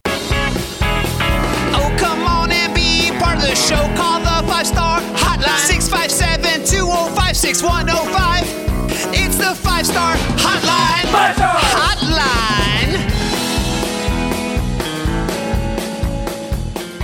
Hey, Lightning and Jo- and Holman. Hey, uh, one of your listeners here. I'm a truck driver. Doing dedicated. Just caught up on the last 16 episodes. Driving my big truck. He just caught up on. He did 16 straight. That's crazy. That's too much us. Guys, stop. I mean, Wyoming right now. Hey, I, I hear you guys always talking about trucks and Cummins and all the diesels. What do you guys classify SUVs as since you have to register them as a pickup truck? Because I uh, own a 1998 Ford Expedition. Granted, I I don't go off roading with it right now. It stock, but I'm thinking about modifying it some to have a bigger motor and a manual trans, and just want to know your guys' opinion on that. Also, Lightning, because you don't ha- technically, as of this uh, last episode 102, do not technically have your vehicle registered. You technically are still truckless. Thank you guys. Keep up with the good work on the podcast. Keeps my mind occupied whilst I'm driving down the road. Later, guys. wow. So- if our responsibility is keeping his mind occupied, Yeah. that's that's that's bad. Yeah, I don't want that that's not good. responsibility. No, no, no. We don't want that at all. Uh, so for the record, if, if this is if not having registration Uh-huh. is being truckless, Uh-huh. then I'm still freaking truckless. You are still truckless then. It sucks. It's embarrassing. I, by the way, not only do I have registration, but I just paid insurance on the '67, which is which is making me feel almost truckless as well. I mean, you're, you're paying for a truck you don't. we're both paying for trucks we don't have. And by the way, Oh. his whole comment about you have to register as a pickup truck depends on true? the depends on the state you're in. oh, okay. Yeah, They're, It's uh, not that way in California, is it? No, it's not. Yeah. I mean, you can. I'm sure you probably get a commercial vehicle, but Hmm. Hmm. I don't know how. How do we like? I don't. Hmm. How do we answer that? uh, if it's a uh, open bed, it's a pickup. If it's a uh, SUV on a ladder frame, it's a truck. So do we go to his state, whatever state he's in, and argue with the? Uh, we got to figure out. DMV. Well, or- but if he's truck driver, he's probably going interstate, Hmm. and we'll we'll never catch up to him. That's true. We'll see at the uh, the I uh, was it I eighty truck stop, the biggest truck stop in the world in Iowa. Uh, no, Beaver, Becker, Bub, Bubba's, the one with the beaver. What's that? Buc-ee's. That- Buc-ee's. That was from a movie. Buc-ee's is not real. Buc-ee's is real. It real? Are you kidding me? It's the world's largest truck stop. No, it's not. I eighty is. Buc-ee's is the largest one. No, I eight Iowa I eighty truck stop. I know that, but the largest one is now Buc-ee's. Hmm. Look it up. All right, I'll do it. I mean, I, am I wrong? Hold I on a think second. so. Hang tight. Hey, all of our truckers out there. No, I'm going to Google this. I'm going to say largest Uh-huh. truck stop. All right, I've uh, Googled largest truck stop, and it's Iowa 80. Damn it. That's what I thought. I know. Yeah, you're right. All right. And I was told And I've by been somebody there. else that it was Buc-ee's, and uh, maybe it's just Buc-ee's is cooler. They're lying to you. I will say this: Okay. that I get the Iowa 80 catalog in the mail. It's one of the few companies that I'm aware of that still does a paper catalog, Uh-huh. and I've ordered stuff out of it. Name one thing you've ordered out of I eighty. Lug nut covers for the dually. Have you ever been there? No, no, I haven't. I have. have you really? I have, Iowa yeah. 80? Yeah, very cool. Massive. I was I thought White's was big. White's is a huge truck stop. Uh-huh. I've, I was wanted to go to Buc-ee's, which I was now. Now- now you wanna go to corrected. I-80. Now I want to go to Yep. Iowa 80. There you go. Interesting, huh? Okay. Truck Show Podcast, what you said. Uh, Oh no. hey guys, Not Matt again. Matt from Baldwin Park again. Um, I wanted to point out every time I walk into my parts department, I scream out, "Welcome to the parts department." so I am a crazy person. Well, Keep it up, guys. Talk to you guys later. thanks, Matt. Bye. Yeah, so thank you for the compliment, and, yet it makes you- us sad. and you are a crazy person. We've heard many, many voicemails. And by the way, we haven't even played all of yours. but it makes me sad that he walks into an auto parts store and they have no clue who we are. it's all right. I mean, I guess that's to be But- expected. But but if he does crazy things, maybe somebody will ask him, "Why do you do that crazy thing?" no, And they're going to usher him right the hell out of the store. Well, let's not. Let's hope not. Lightning. Holman. What's up, guys? My name's Zach. I've been an avid listener since episode one, believe it or not. This is my first time calling in. Currently working as a pilot car driver for a heavy hauling company out of western Pennsylvania. I'm driving down to Houston, bring a load back. Just passed the Nissan plant in Canton, Mississippi, and I was thinking about you guys. Oh, thank you. Thank Listen to the show every Monday as soon as it comes out. Keeps me sane on these long drives back and forth all over the country. Keep it up, guys. You do great work. Have a good one. Oh man. Yeah, thank you for the compliment. I, I I'm um, blown away the number of people that are like, you guys are keeping us entertained while we're driving. I mean, I think they're lying. Right. Or the ones that are like, I just listened to all 109 episodes in the last hour. At like 60 times speed. That's crazy. Hey, Lightning and Holman, Peter up in Northern California. I just wanted to call and add to your over under. I've made it all the way through the bonus Nissan factory mini Tourisode bonus episode, whatever you guys want to call it. Um, you said you didn't want a review on it. Probably a good call. But I will say that factory certainly mounters all of their safety parameters. Ah. All right, you guys have a good one. nice. Oh, I love it. Thanks, Bouncer, Peter. monitor, key, engine, parameters. That's awesome. The Shaboobla, Sean P. Holman, is checking in, letting you boys know that I finished up your little add-on there. I work in manufacturing too. Love to hear about the new Nissan Titan and XD. It was fun. You guys keep on giving that good con- content to us out here in Texas. Just running home from a hard day's work. You boys be good. And five star. Five star review. Five stars. how, how rad is that? That's uh, the raddest. That's, Although uh, uh, super I don't know if we've ever behaved a day in our lives. Hey, Lightning Holman, this is JB, a Okie Redneck out here, and just want to let you know I did listen to the entire bonus episode track part of the Nissan Pet Tour. Kind of neat hearing all that. Been a listener for probably close to a year now, I guess. So enjoying the show. Thanks for everything. Y'all have a good day, and five stars! Nice. awesome. Appreciate that, dude. Wow, I'm surprised all these people get made it through the uh, that the, The- the- bonus. remember, section. you were you were suspect of that. You, I was. You thought there's no way anybody would listen, and like everybody's like, no, I liked it. Lightning, Holman, is Marshall. I'm here in my Tesla. That's right, my Tesla work vehicle. What? Uh, just wanted to give you guys a call. I just got done listening all the way through episode 107, all the way through 107, and uh, just wanted to give you guys a five stars. All right, peace out, you guys. Five star review. Five stars. Was that our listener that works for Tesla? Was he the one that has the uh, Ram Cummins normally? I And- got to assume so. Yeah, I don't Yeah, that's, know. That's funny. All right, one more here. Oh, you know what? He he called from a 949, which is a uh, Southern California Oh, yeah, area it is a code. So I, I'm going to guess that that was, in fact, him, yeah. Lightning and Holman. Uh, I'm usually calling to bust one of y'all's balls about one thing or another, but this one is a little bit different. Oh? So, Lightning, go ahead and cue up the I am deeply sorry. Oh, no. All right, but this time it's a little bit different because you're not apologizing to me. That was an apology from you two to all of the other podcasts that I used to listen to. now that you guys have gone from around an hour to around two and a half hours, I don't have time to fill my life with pointless other podcasts. I can fill my life up with you guys basically 24-7, or at least that's what it feels like. And no, this is not a backhanded compliment. This is for reals. So keep up the good work, guys. Let's hit that three hour mark and five stars. Nice.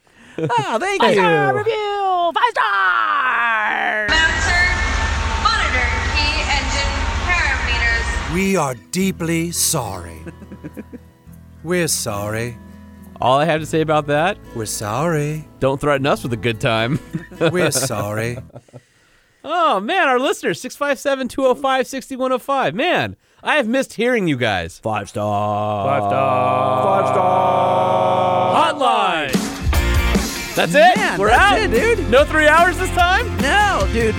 Dave Rock. I'm pretty happy with this show, I gotta say. Thank you guys for listening, and uh, we appreciate it more than you know. All of you. The Truck Show, The Truck Show, The Truck Show. Oh, oh. I've got so many warm and fuzzies right now from uh, all the love that I feel from the Truck Show podcast listener. No, those are your tighty whities. They're just too tight. Is that what that is? Yeah, that's what oh, that it's is. because I've been eating too much lately. uh, on all my adventures in uh, culinary uh, escapades.